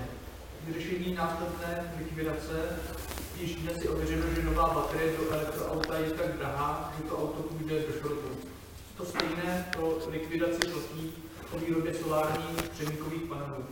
Nejdůležitější otázka však je, že zatím nikdo neudělal ani studii, kolik to vše bude stát. Jen povolenky to nezachrání a všichni čeští nejznámější ekonomové varují, že je to jen ekopokus.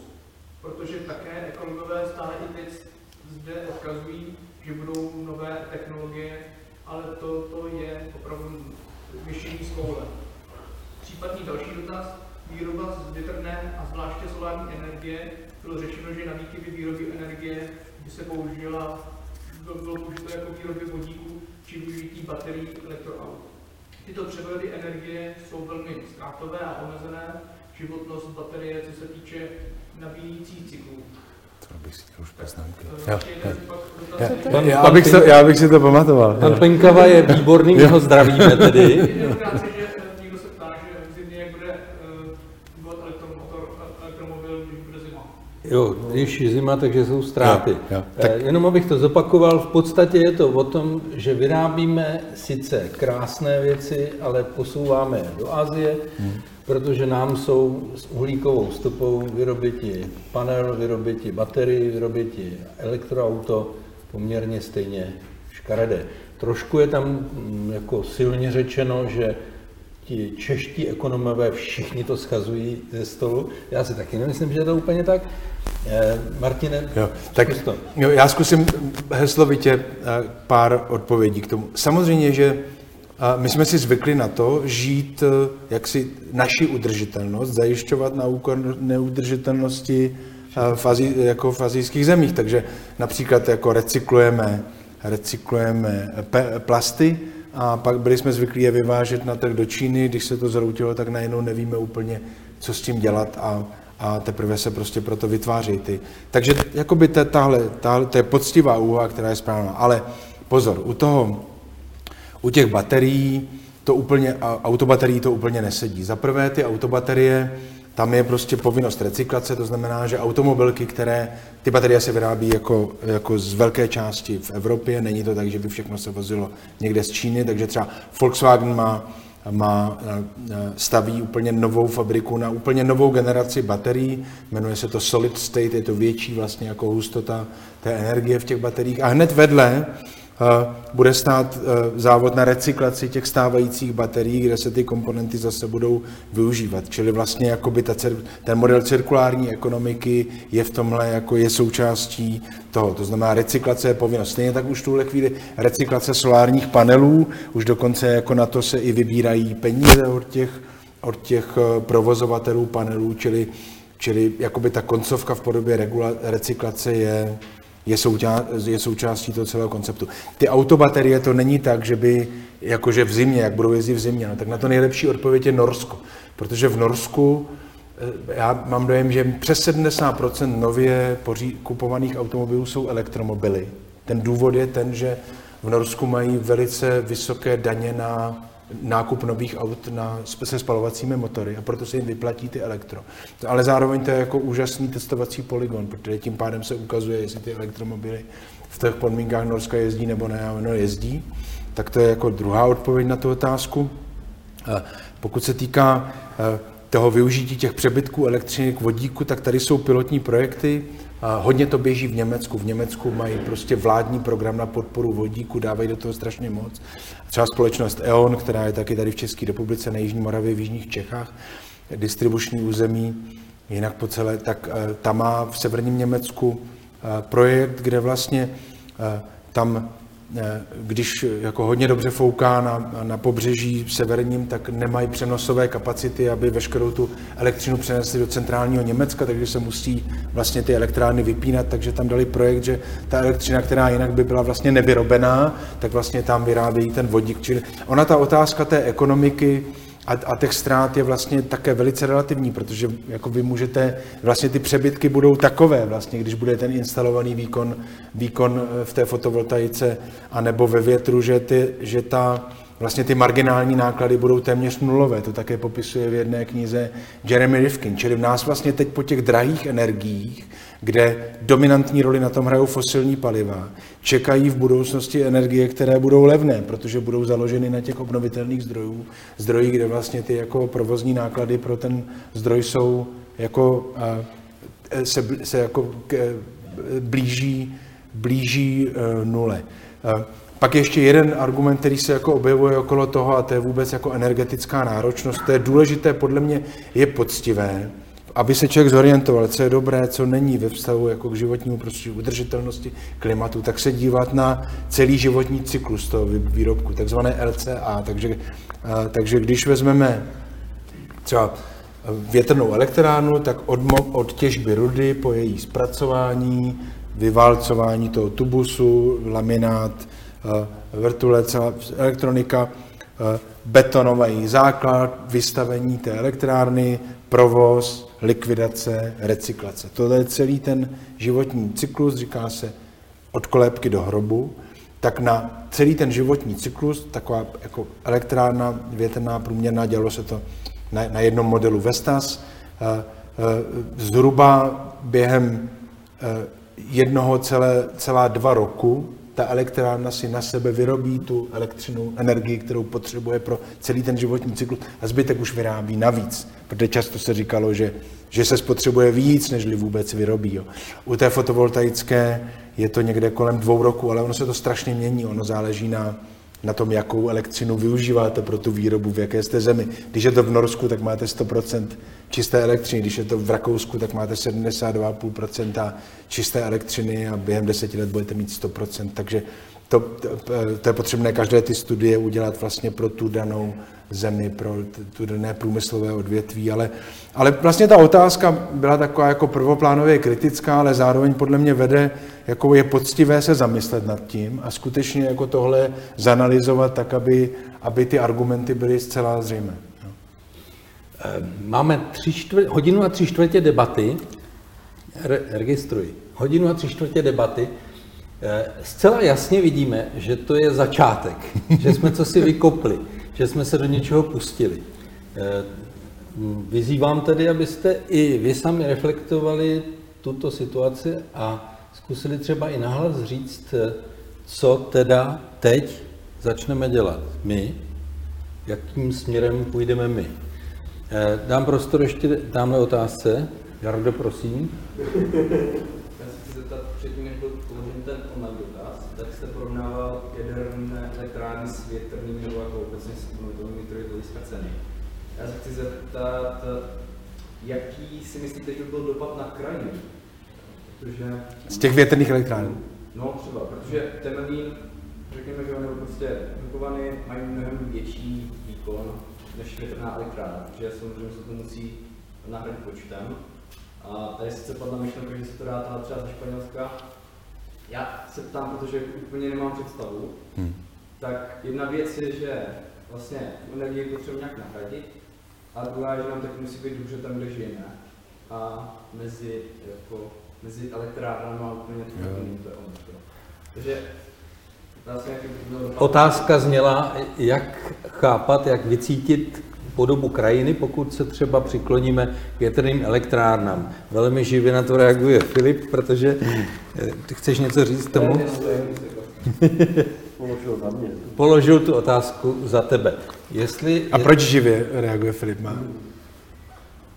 No, já nevím, proč jsem měl reagovat živě, ale já si vzpomínám právě ještě, to bylo snad v dobách, kdy jste byl právě ministr životního prostředí, tak já jsem zároveň členem Českého svazu ochránců přírody, základní organizace ve Svitavách, a náš předseda, kamarád můj výborný, tak vás dost kritizoval za to prosazování těch větrných elektrárn a hrozně nám to v těch začátcích vadilo. Člověk si na nás to zvykne, takže už to v té krajině někde taky zkousne, ale pravda, že pořád, když jedu třeba do Rakouska, teďka tam vidím jeden vedle druhého, tak mě z toho úplně jako hezky není.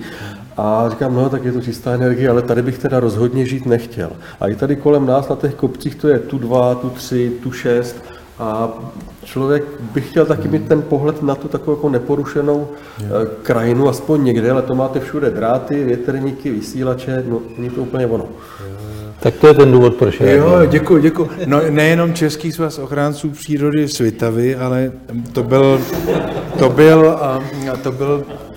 to byl boj mezi prvním a čtvrtým patrem Ministerstva životního prostředí. Jako ochrana přírody a energetika a klima. No, já si vzpomínám, když jsem poprvé přijel do Berlína na Ministerstvo životního prostředí, Alexanderplatz 1, tak jsem tam přišel a tam měli u vchodu takové brožury A na jedné té brožuře byla fotografie, na titulní straně fotografie haldy Popílku a vedle toho byla větrná elektrárna. Šlo jako zajímavé. Vždycky, když přijdu na MŽP tady u nás v Česku, tak se dívám, co tam mají na těch, co tam mají za publikace. Žádný zázrak to není. A to je, to je opravdu jako otázka jako estetického vkusu a zvyku a vlastně těch priorit. Jo? A teď jsem měl přednášet do Chomutova, Přemkovi Rabasovi, senátorovi, tohle téma podobné. A já jsem do těch Krušných hor jezdil, já jsem pracoval ve stavební geologii po roce 1984 a měl jsem takové experimentální povodí, kousek od zámku Jezeří, spolu s Bedřich Moldán tam dělal geochemii. A jezdil jsem tam tak každý měsíc a ty Krušní hory jsem viděl tehdy jednou za rok, jako jinak to bylo ve smogu. Teď tam přijíždím, už to je jako krásné a vidím nářebenu jen tak, když opravdu vím, kde to je, tak tam vidím tu větrnou farmu jako a Krištofovy Hamry, to je myslím největší farma, mám dojem 21 elektráren, německá rodinná firma a pak dole vidím ty jednotlivé elektrárny, dokážu je jako pojmenovat. Jo. Tak je to opravdu, je to otázka nějakých jako priorit. My víme, že ta větrná energetika, ono se totiž ty zdroje se dobře doplňují. Tu fotovoltaiku můžete, já bych jako hodně preferuji decentrální formu té fotovoltaiky na domech, na fasádách, někde prostě na halách, na nemocnicích, muzeích, školách, to, co teď začínáme dělat v Praze. A nežili jako ty velké plochy někde na volné půdě, ale zároveň už máme agrofotovoltaiku, která může být takhle jako svisle a vlastně jako bere si, je vlastně oboustranná, je tak orientována. A to všechno uvidíme, jak půjde, ale ten vítr má jednu velkou výhodu, že totiž funguje i v noci a že funguje i v zimě. Fotovoltaika jako v zimě má strašně málo, to znamená, že tam tyhle zdroje se doplňují, dokonce jsme zjistili, že teď jsme dělali pro ten model těch tepelných čerpadel pro teplárenství v Praze, jak jsem vám popisoval, tak jsme hledali zdroje a zjistili jsme, že vlastně výroba elektřiny z větrné energetiky výborně koresponduje s tím, co budeme potřebovat z těch tepelných čerpadel, či najednou se nám to takhle sčítá. Tak tohle je potřebné nějak prostě jako vydiskutovat a když se podíváme na ty státy okolo nás, tak je to, tak prostě tam je nějaká hustota těch jako větrných elektráren. I už v tom Bavorsku, v Sasku zcela. Takže když tady počítal Ústav fyziky a atmosféry Akademie věd ten potenciál, který jsem tady uváděl, tak samozřejmě vyjmul z toho zvláště chráněná území, chráněné krajinné oblasti, národní parky, rezervace a tak dále. Ale jinak vlastně jako je to velmi... A pak máme ten institut toho krajinného rázu. Já jsem to vždycky nazýval, že to je taková záchranná brzda, kterou jako se zatáhne, když chce na horizontu někdo postavit třeba fabriku, že? Nebo něco takového. No. Ale tohle je před námi, ale už by, jako to je jedno nebo druhé. No. Tak vlastně jako to je, jak vždycky říkal Josef Vavroušek, si z toho znali ministr životního prostředí, že federální vlády, Pepík říkal, to je prostě volba menšího zla, když se na to takhle díváme. Otázka zvyku. Pravda je, že ty technologie, takže jestli to bude tak, že u nás ochrana přírody to bude nějak limitovat výškou, tak zase budeme zpátečníci, protože je to tak, že ti výrobci už nevyrábí ty elektrárny, které by měly 60 nebo 80 metrů. To nedává smysl, protože vy z toho jednoho místa máte potom prostě výnos, ten je jako kvadrátní, takže vy z toho jednoho místa potom prostě získáte 4x víc, když tu elektrárnu postavíte vyšší a ti jako špičkoví výrobci evropští už nabízejí elektrárny, které jsou přímo dány třeba pro horší větrné podmínky, jdou do větší výšky, ale dokážou ten výkon tam zajistit. Takže to opravdu jsou stroje, které prostě jsou 150, 160, 180 metrů vysoké. A tohle jako, asi nás tahle debata nějaká vlastně jako čeká. No. Ale já taky vždycky ještě v té krajině vidím jako ten propagátor obnovitelných zdrojů a nějaké jako vlastně hlavně odklonu od fosilních paliv a zastavení té klimatické krize, tak já zároveň v té krajině také vidím ty dráty, ten rozvod velmi vysokého napětí a všechny ty věci, které jako kdybychom neviděli. Jo. Tak, Nemám jednoznačnou odpověď, ale určitě jako bychom měli hodně rychle si toto vyjasnit a upřímně řečeno, my vlastně jako nedokážeme toho, co potřebujeme dosáhnout bez větrných elektráren. Představa, že vyrobíme z něčeho elektřinu, kterou nahradíme, jako, anebo že to budeme jako dovážet ze Španělska a tady nebudeme vyrábět a tím pádem tady to budeme mít čistá, nebudeme mít větrné elektrárny. To už jsme zase u toho tématu, té udržitelnosti, co tam kladl ten pán, že jo, jako, tak to nebude na úkor Asie, ale jinde. Takže myslím si, že bychom měli tu realitu přijmout, že to je prostě technologie, která nám nabízí lokální čistou elektřinu. Neměli bychom to samozřejmě umisťovat do těch jako nejexponovanějších míst, ale jinak je to asi věc, na kterou si budeme zvykat, to je můj názor. Pepo, ty jsi chtěl vykřiknout? Jenom kratouce, já jako souzdím s Filipem, protože jsem přijel z Vysočiny, z krásné malební krajiny, ale já si teď to dám jako úplně do kontextu. No. Mně pořád tam někdo dodává tu energii, tu elektřinu, tak fajn. A kdyby to přestalo, a co se týče třeba tepla, tak my vidíme 740 metrů nad mořem, kde kdokoliv tam přijel, tak řekl, tady pořád fouká. A já mám teda to Odranec. Já mám vlastně dvě možnosti. Já teda buď si za barákem zapřemýšlím, že si postavím nějakou malou větrnou elektrárnu, nebo mi tam někdo šoupne, něco velkého. Nebo se budu koukat přes údolí na ten les, ze kterého budu objednávat ty kubíky dřeva, abych to spal. No. Nemám moc tam šanci s tím sluníčkem, protože mlhy a tak dále. A do toho ještě se mi tam plete do toho Nového Města na Moravě, a to jenom zkomplikuju tu diskuzi, to jak se na to všichni strašně rádi díváte o víkendu ten biatlon, což je super, jenom podotýkám, že tam vykáceli několik hektarů lesa, nalili tisíce kubíků betonu, aby tam stříkali umělý sníh, který to potom taky rozvádí. A když se jde vytáhli manželovka, tak se jede úplně zeleným údolím, který sníh tam rozvozili stejně tak Petrovky. Je to to, co jste tam diskutovali, to pohodlí, ty priority. No. Ale já ještě, aby to nebyl jenom jako komentář, tak mě to dává tady když to poslouchám fakt velkou naději, že je to vlastně evropský ten. Jste zmiňoval to Španělsko, slunce, dobře, pak jsou to Skoti přece s neuvěřitelným. Jestli se nepletu, tak tam hraje právě ty větrné elektrárny, které oni dávají do moře, že jo. Teď vlastně každý stát jako může nabídnout něco a společnost to může poskládat. A teď jsem přemýšlel, co tam může nabídnout, když to větrní nechceme a sluníčko jsme dali maximálně do Čejkovic na pole, že jo, ty fotovoltaické elektrárny a tak jako v Německu, kde je to na každý střeše, tak tam jsem to neviděl na poli, u nás to vidíme na poli, vlastně, když to digitalizuju. Tak třeba můžeme fakt nabídnout tu technologii, prostě říct, hledajte, my nad tím začneme přemýšlet a třeba to tady prostě začneme produkovat, jo? Nebo vyvíjet.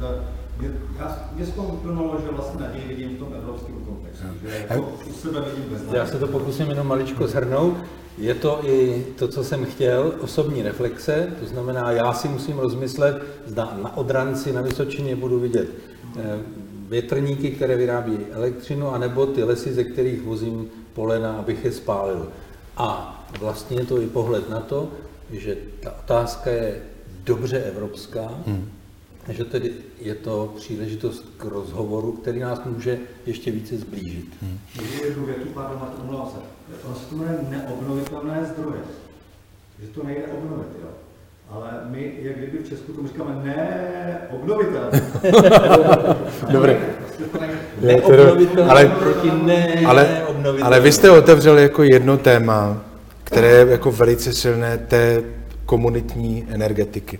A když se podíváte na ty dokumenty, které jsem tady dva zmínil, tak vlastně tam oni slaví vítězství, že se podařilo jako součást toho balíku té legislativy evropské tam dostat energetická společenství. Dokonce jsou dva typy energetických společenství. Jedno je společenství obnovitelných zdrojů, jedno je občanské energetické společenství. To trochu se liší, ne nějak významně. Ta podstata je v tom, že se vlastně člověk na ten zdroj dívá úplně jinak, když ho vlastní nějaká offshoreová firma a máte to za humny. A nebo když vy jste také spoluinvestor spolu s lidmi z té obce a máte z toho nějakou výhodu.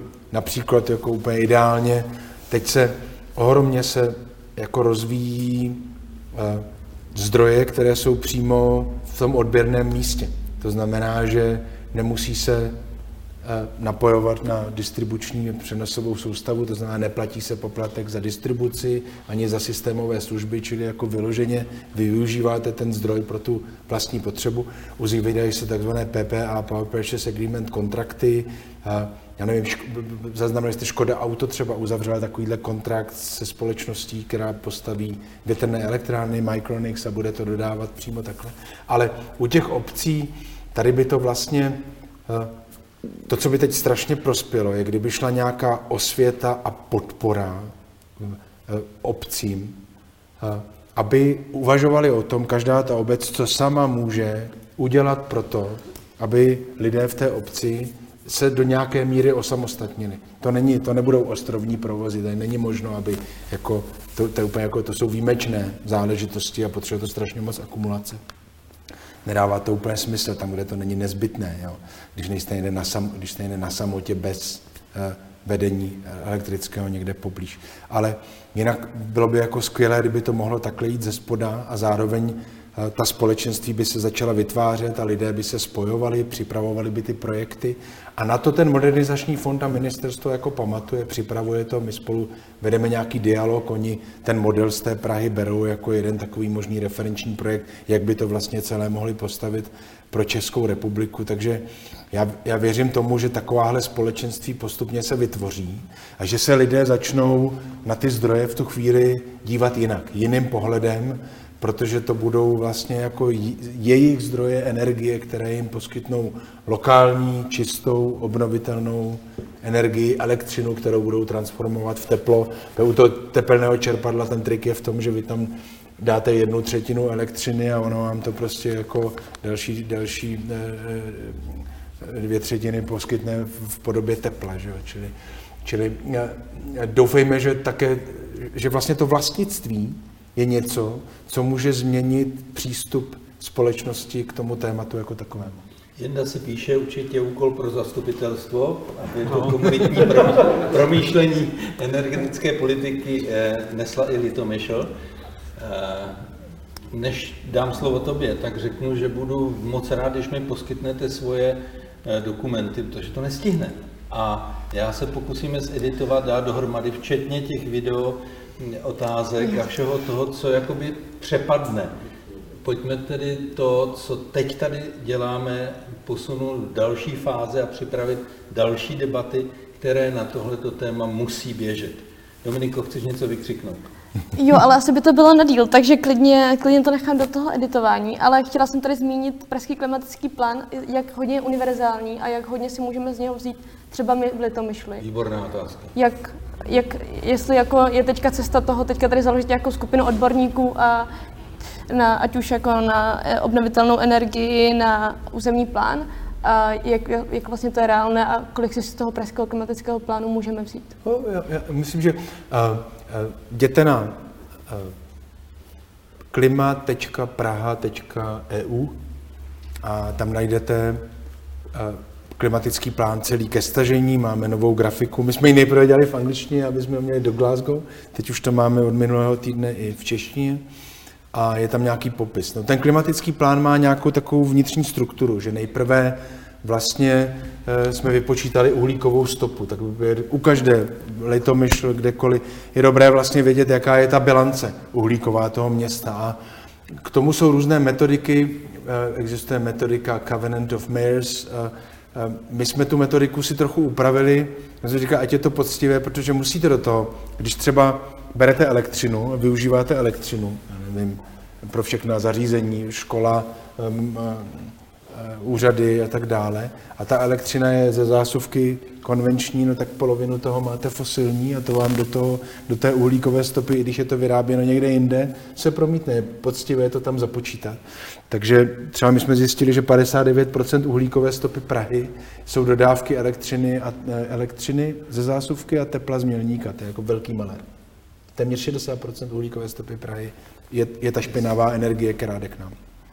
Takže uděláte si tu bilanci, pak si uděláte uhlíkový rozpočet a řeknete si, když chci někam jako směřovat, třeba respektujete to doporučení mezivládního panelu nebo Pařížskou smlouvu, tak si řeknete, my v malém, totéž, co by měl udělat stát, Evropa to dělá, stát, bychom to udělali my taky, takže to takhle přepočtete, podíváte si a uděláte si nějaké vlastně tímhle, máte výchozí stav a cíle a potom jdete prostě sektor po sektoru, co můžete dělat, jaká opatření, jakým způsobem do toho zapojovat veřejnost, jaké jsou možné dotační programy, zjistíte, že by bylo dobré mít nějakého energetického manažera, když nebude místo pro něj mezi tím, nebude tam ještě pro něj kolonka, tak hled se nějak bude outsourcovat, někoho najmete a tak dále, možná, že už jste daleko dále. Já neznám tu konkrétní situaci tady v Litomyšli, ale myslím si, že je tam hodně věcí, které jsou inspirativní a zejména se nám někde podařilo jakoby prošlapat cestu v hlubokém sněhu, že je možné tohle podpořit, třeba z toho modernizačního fondu.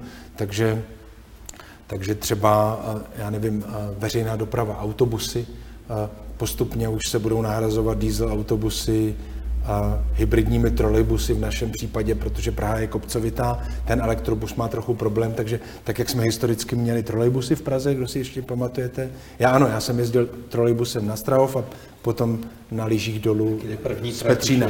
No, takže první tratě už jsou. Takže jsou tam tyhle možnosti a je to tak, že ty finanční prostředky jsou, já myslím, že štěstí přeje připraveným. Město, které tohle dobře rozmyslí, vytvoří takovýhle nějaký prostě svůj strategický plán a půjde s těmi jako žádostmi o podporu, tak uspěje, jo? Protože ty možnosti tady jsou, je to docela transparentní. Takže myslím si, že v mnohem se můžete inspirovat a zdaleka tím neříkáme, že to je nějaký ideál. My bereme ten plán jako dynamický dokument, to se prostě mění. My jsme třeba plánovali, poslední věta, my jsme třeba si říkali, takže potřebujeme sebrat biologicky rozložitelný odpad, abychom splnili recyklační cíle. Bez toho to nepůjde, sbíráme to jenom pilotně, vozí se to, přibyšit se za konopištěm, taková do bioplinky. Potřebujeme bioplynovou stanici, tak ten bioplyn vyčistíme a už teď pražské služby mají nějaké kukavozy, jezdí to v centru Prahy, které jsou na CNG, stlačený zemní plyn, to je de facto to samé jako bio-CNG, tak na to budou jezdit. Takže pořídíme a celé pražské služby tu flotilu předělají na to bio-CNG, které budeme vyrábět z toho bioplynu. No jenom, že vývoj jde tak rychle, že teď se ukázalo, že Mercedes-Benz, který tohle nabízí na ten bioplyn, už od toho odchází a jde do elektro. Takže my, tak to uděláme podobně, tak my ve spalovně, kde je kogenerační jednotka, která při tom spalování vyrábí také elektřinu, tak když přímo v té spalovně budeme nabíjet ty elektrické vozy tam, tak nemusíme platit poplatky za distribuci a za systémové služby, protože to vyrábíme přímo v té spalovně a budou to teda kukavozy, které budou asi elektro. A tohle je vývoj roku a půl, takže v tomhle je také, čili proto jsme takový jako pokorní v tom, že jako my se v mnoha věcech můžeme mýlit, může ten vývoj jít někam úplně jinam a jde o to vlastně jako sledovat, být v kontaktu, proto děláme také ty Climate Talks a ta partnerství, být v kontaktu s městy, těmi progresivními v zahraničí, z toho se vlastně učit a hledat v tomhle jako nejchytřejší inovativní řešení. Poslední výkřik z pléna, Kamile. Já bych se chtěl vrátit k osobních autům. Proč Evropská unie víceméně lidi tlačí do elektromobility? Proč nějaký, nevím, řeknu polovinu těch peněz nebo toho času, co se zabývá elektromobilitou, nedala do výzkumu toho vodíku, což mě přijde mnohem lepší přístup než baterky elektrický. A víceméně všude se řeší osobní doprava. Proč se neřeší tranzitní doprava třeba přesunem na železnici? Já vím, jako, že železnice je teď přelezničář, ale kdyby se dali nějaké peníze do toho zlepšit, nebo ty koleje, rozšířit prostě kolejovou dopravu, tak si myslím, že to je taky přínos. To jsme vůbec nenačali vlaky, že? Já si pamatuju, že když byl velký tlak na splavnění Labe, na ten dětínský stupeň, tak jsme na ministerstvu počítali, jaké jsou ještě rezervní kapacity na té železniční trati pro převoz kontejnerů. Jo? A jako byly enormní a tohle je jako velice dobrá poznámka. Já si myslím, že ten tlak jako na ty motory, na ten zdroj je dáno tím, že prostě emise stoupají, je potřeba, aby se snižovaly. Jo? A Já osobně to mám tak, že moje životní zkušenost je, to pravidlo je, že prostě stabilita ekosystému je založena na jeho diverzitě, na té pestrosti. To znamená, já nejsem obhájce toho, že by všechno najednou mělo jít do elektromobility. Jo? Tady budou jiné mody transportu, ten vodík bude hrát svoji roli, já jsem zmiňoval vlaky, pravděpodobně, jo? Ale také obnovitelná elektřina samozřejmě. Pak jsou tady biopaliva jako vyspělá, synteticky vyráběná, v budoucnosti pravděpodobně z odpadů. My tady nemáme vůbec tomhle vývoj, takže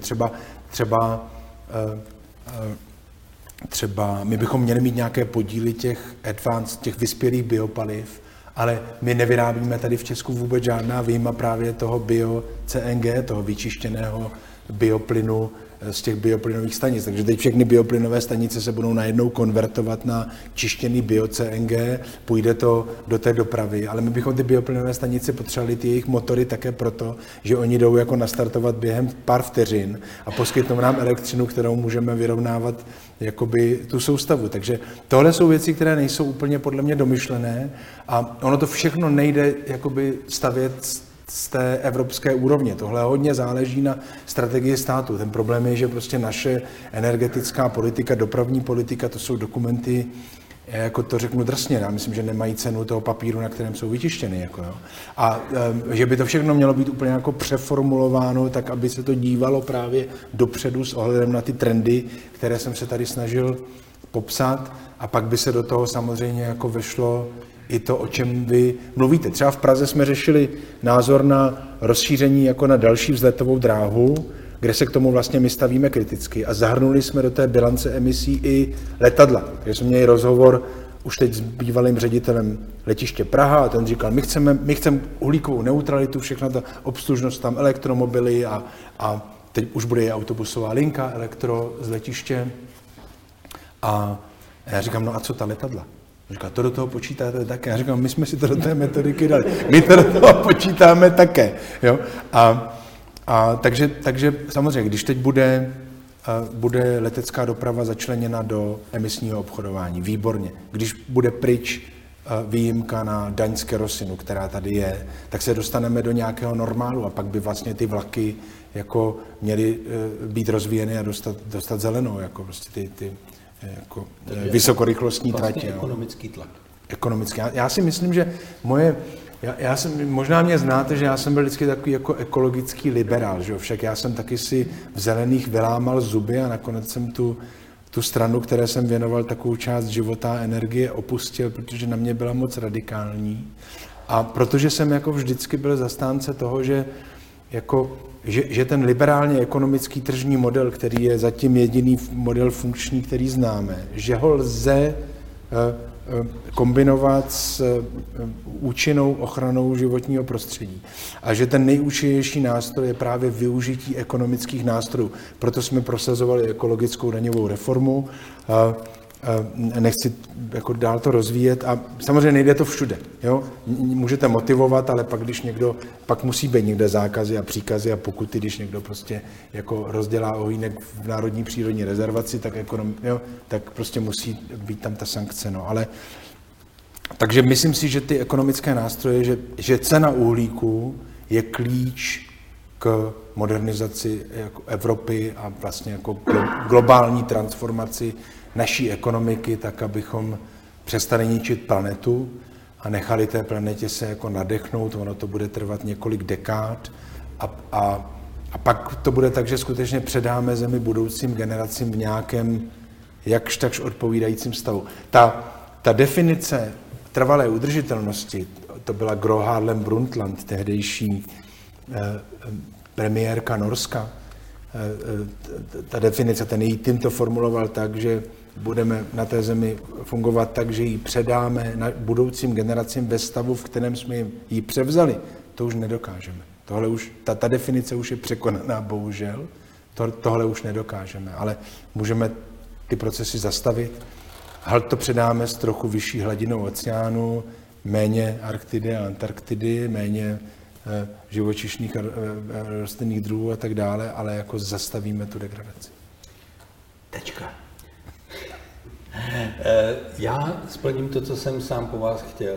Pro mě je úkol daleko větší citlivost k tomu klimatickému žalu a za druhé, já se pokusím držet debatu, vést ji, šířit ji, pomáhat ji. Co vy? Já se o to taky pokusím celoživotně. Já to myslím tak lokálně, že jo, malej Pepík z malého města, ale budu to dělat rád a schopný.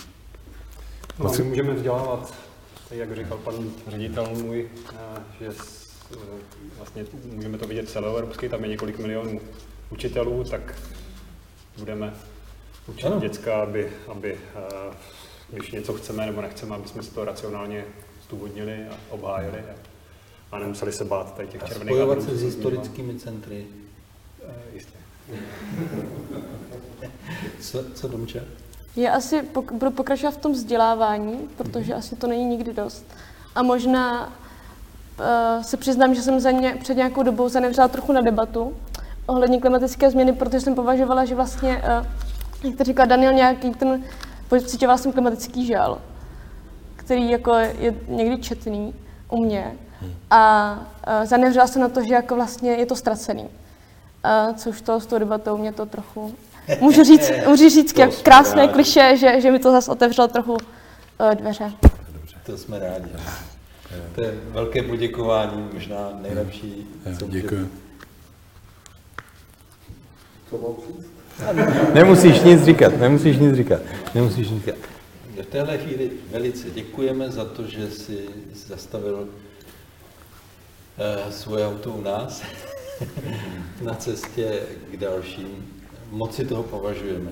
Budeme rádi držet kontakt a myslím, že těch kontaktů bude víc, které se oživí, naživí a budeme sdílet, co jenom půjde. My to poděkování dáme pak ještě najevo hlasitě jinde a jiným způsobem, že Franky. Děkuji v téhle chvíli i za Skautský institut, moc děkujeme za všem technikům a všem, kteří tuhletu debatu vymazlili natolik, aby mohla vypadat právě takhle. Mockrát děkuji za pozvání a já si toho moc vážím, že jste mě sem pozvali a užil jsem si to s vámi. Děkuji. Takže dobrou noc.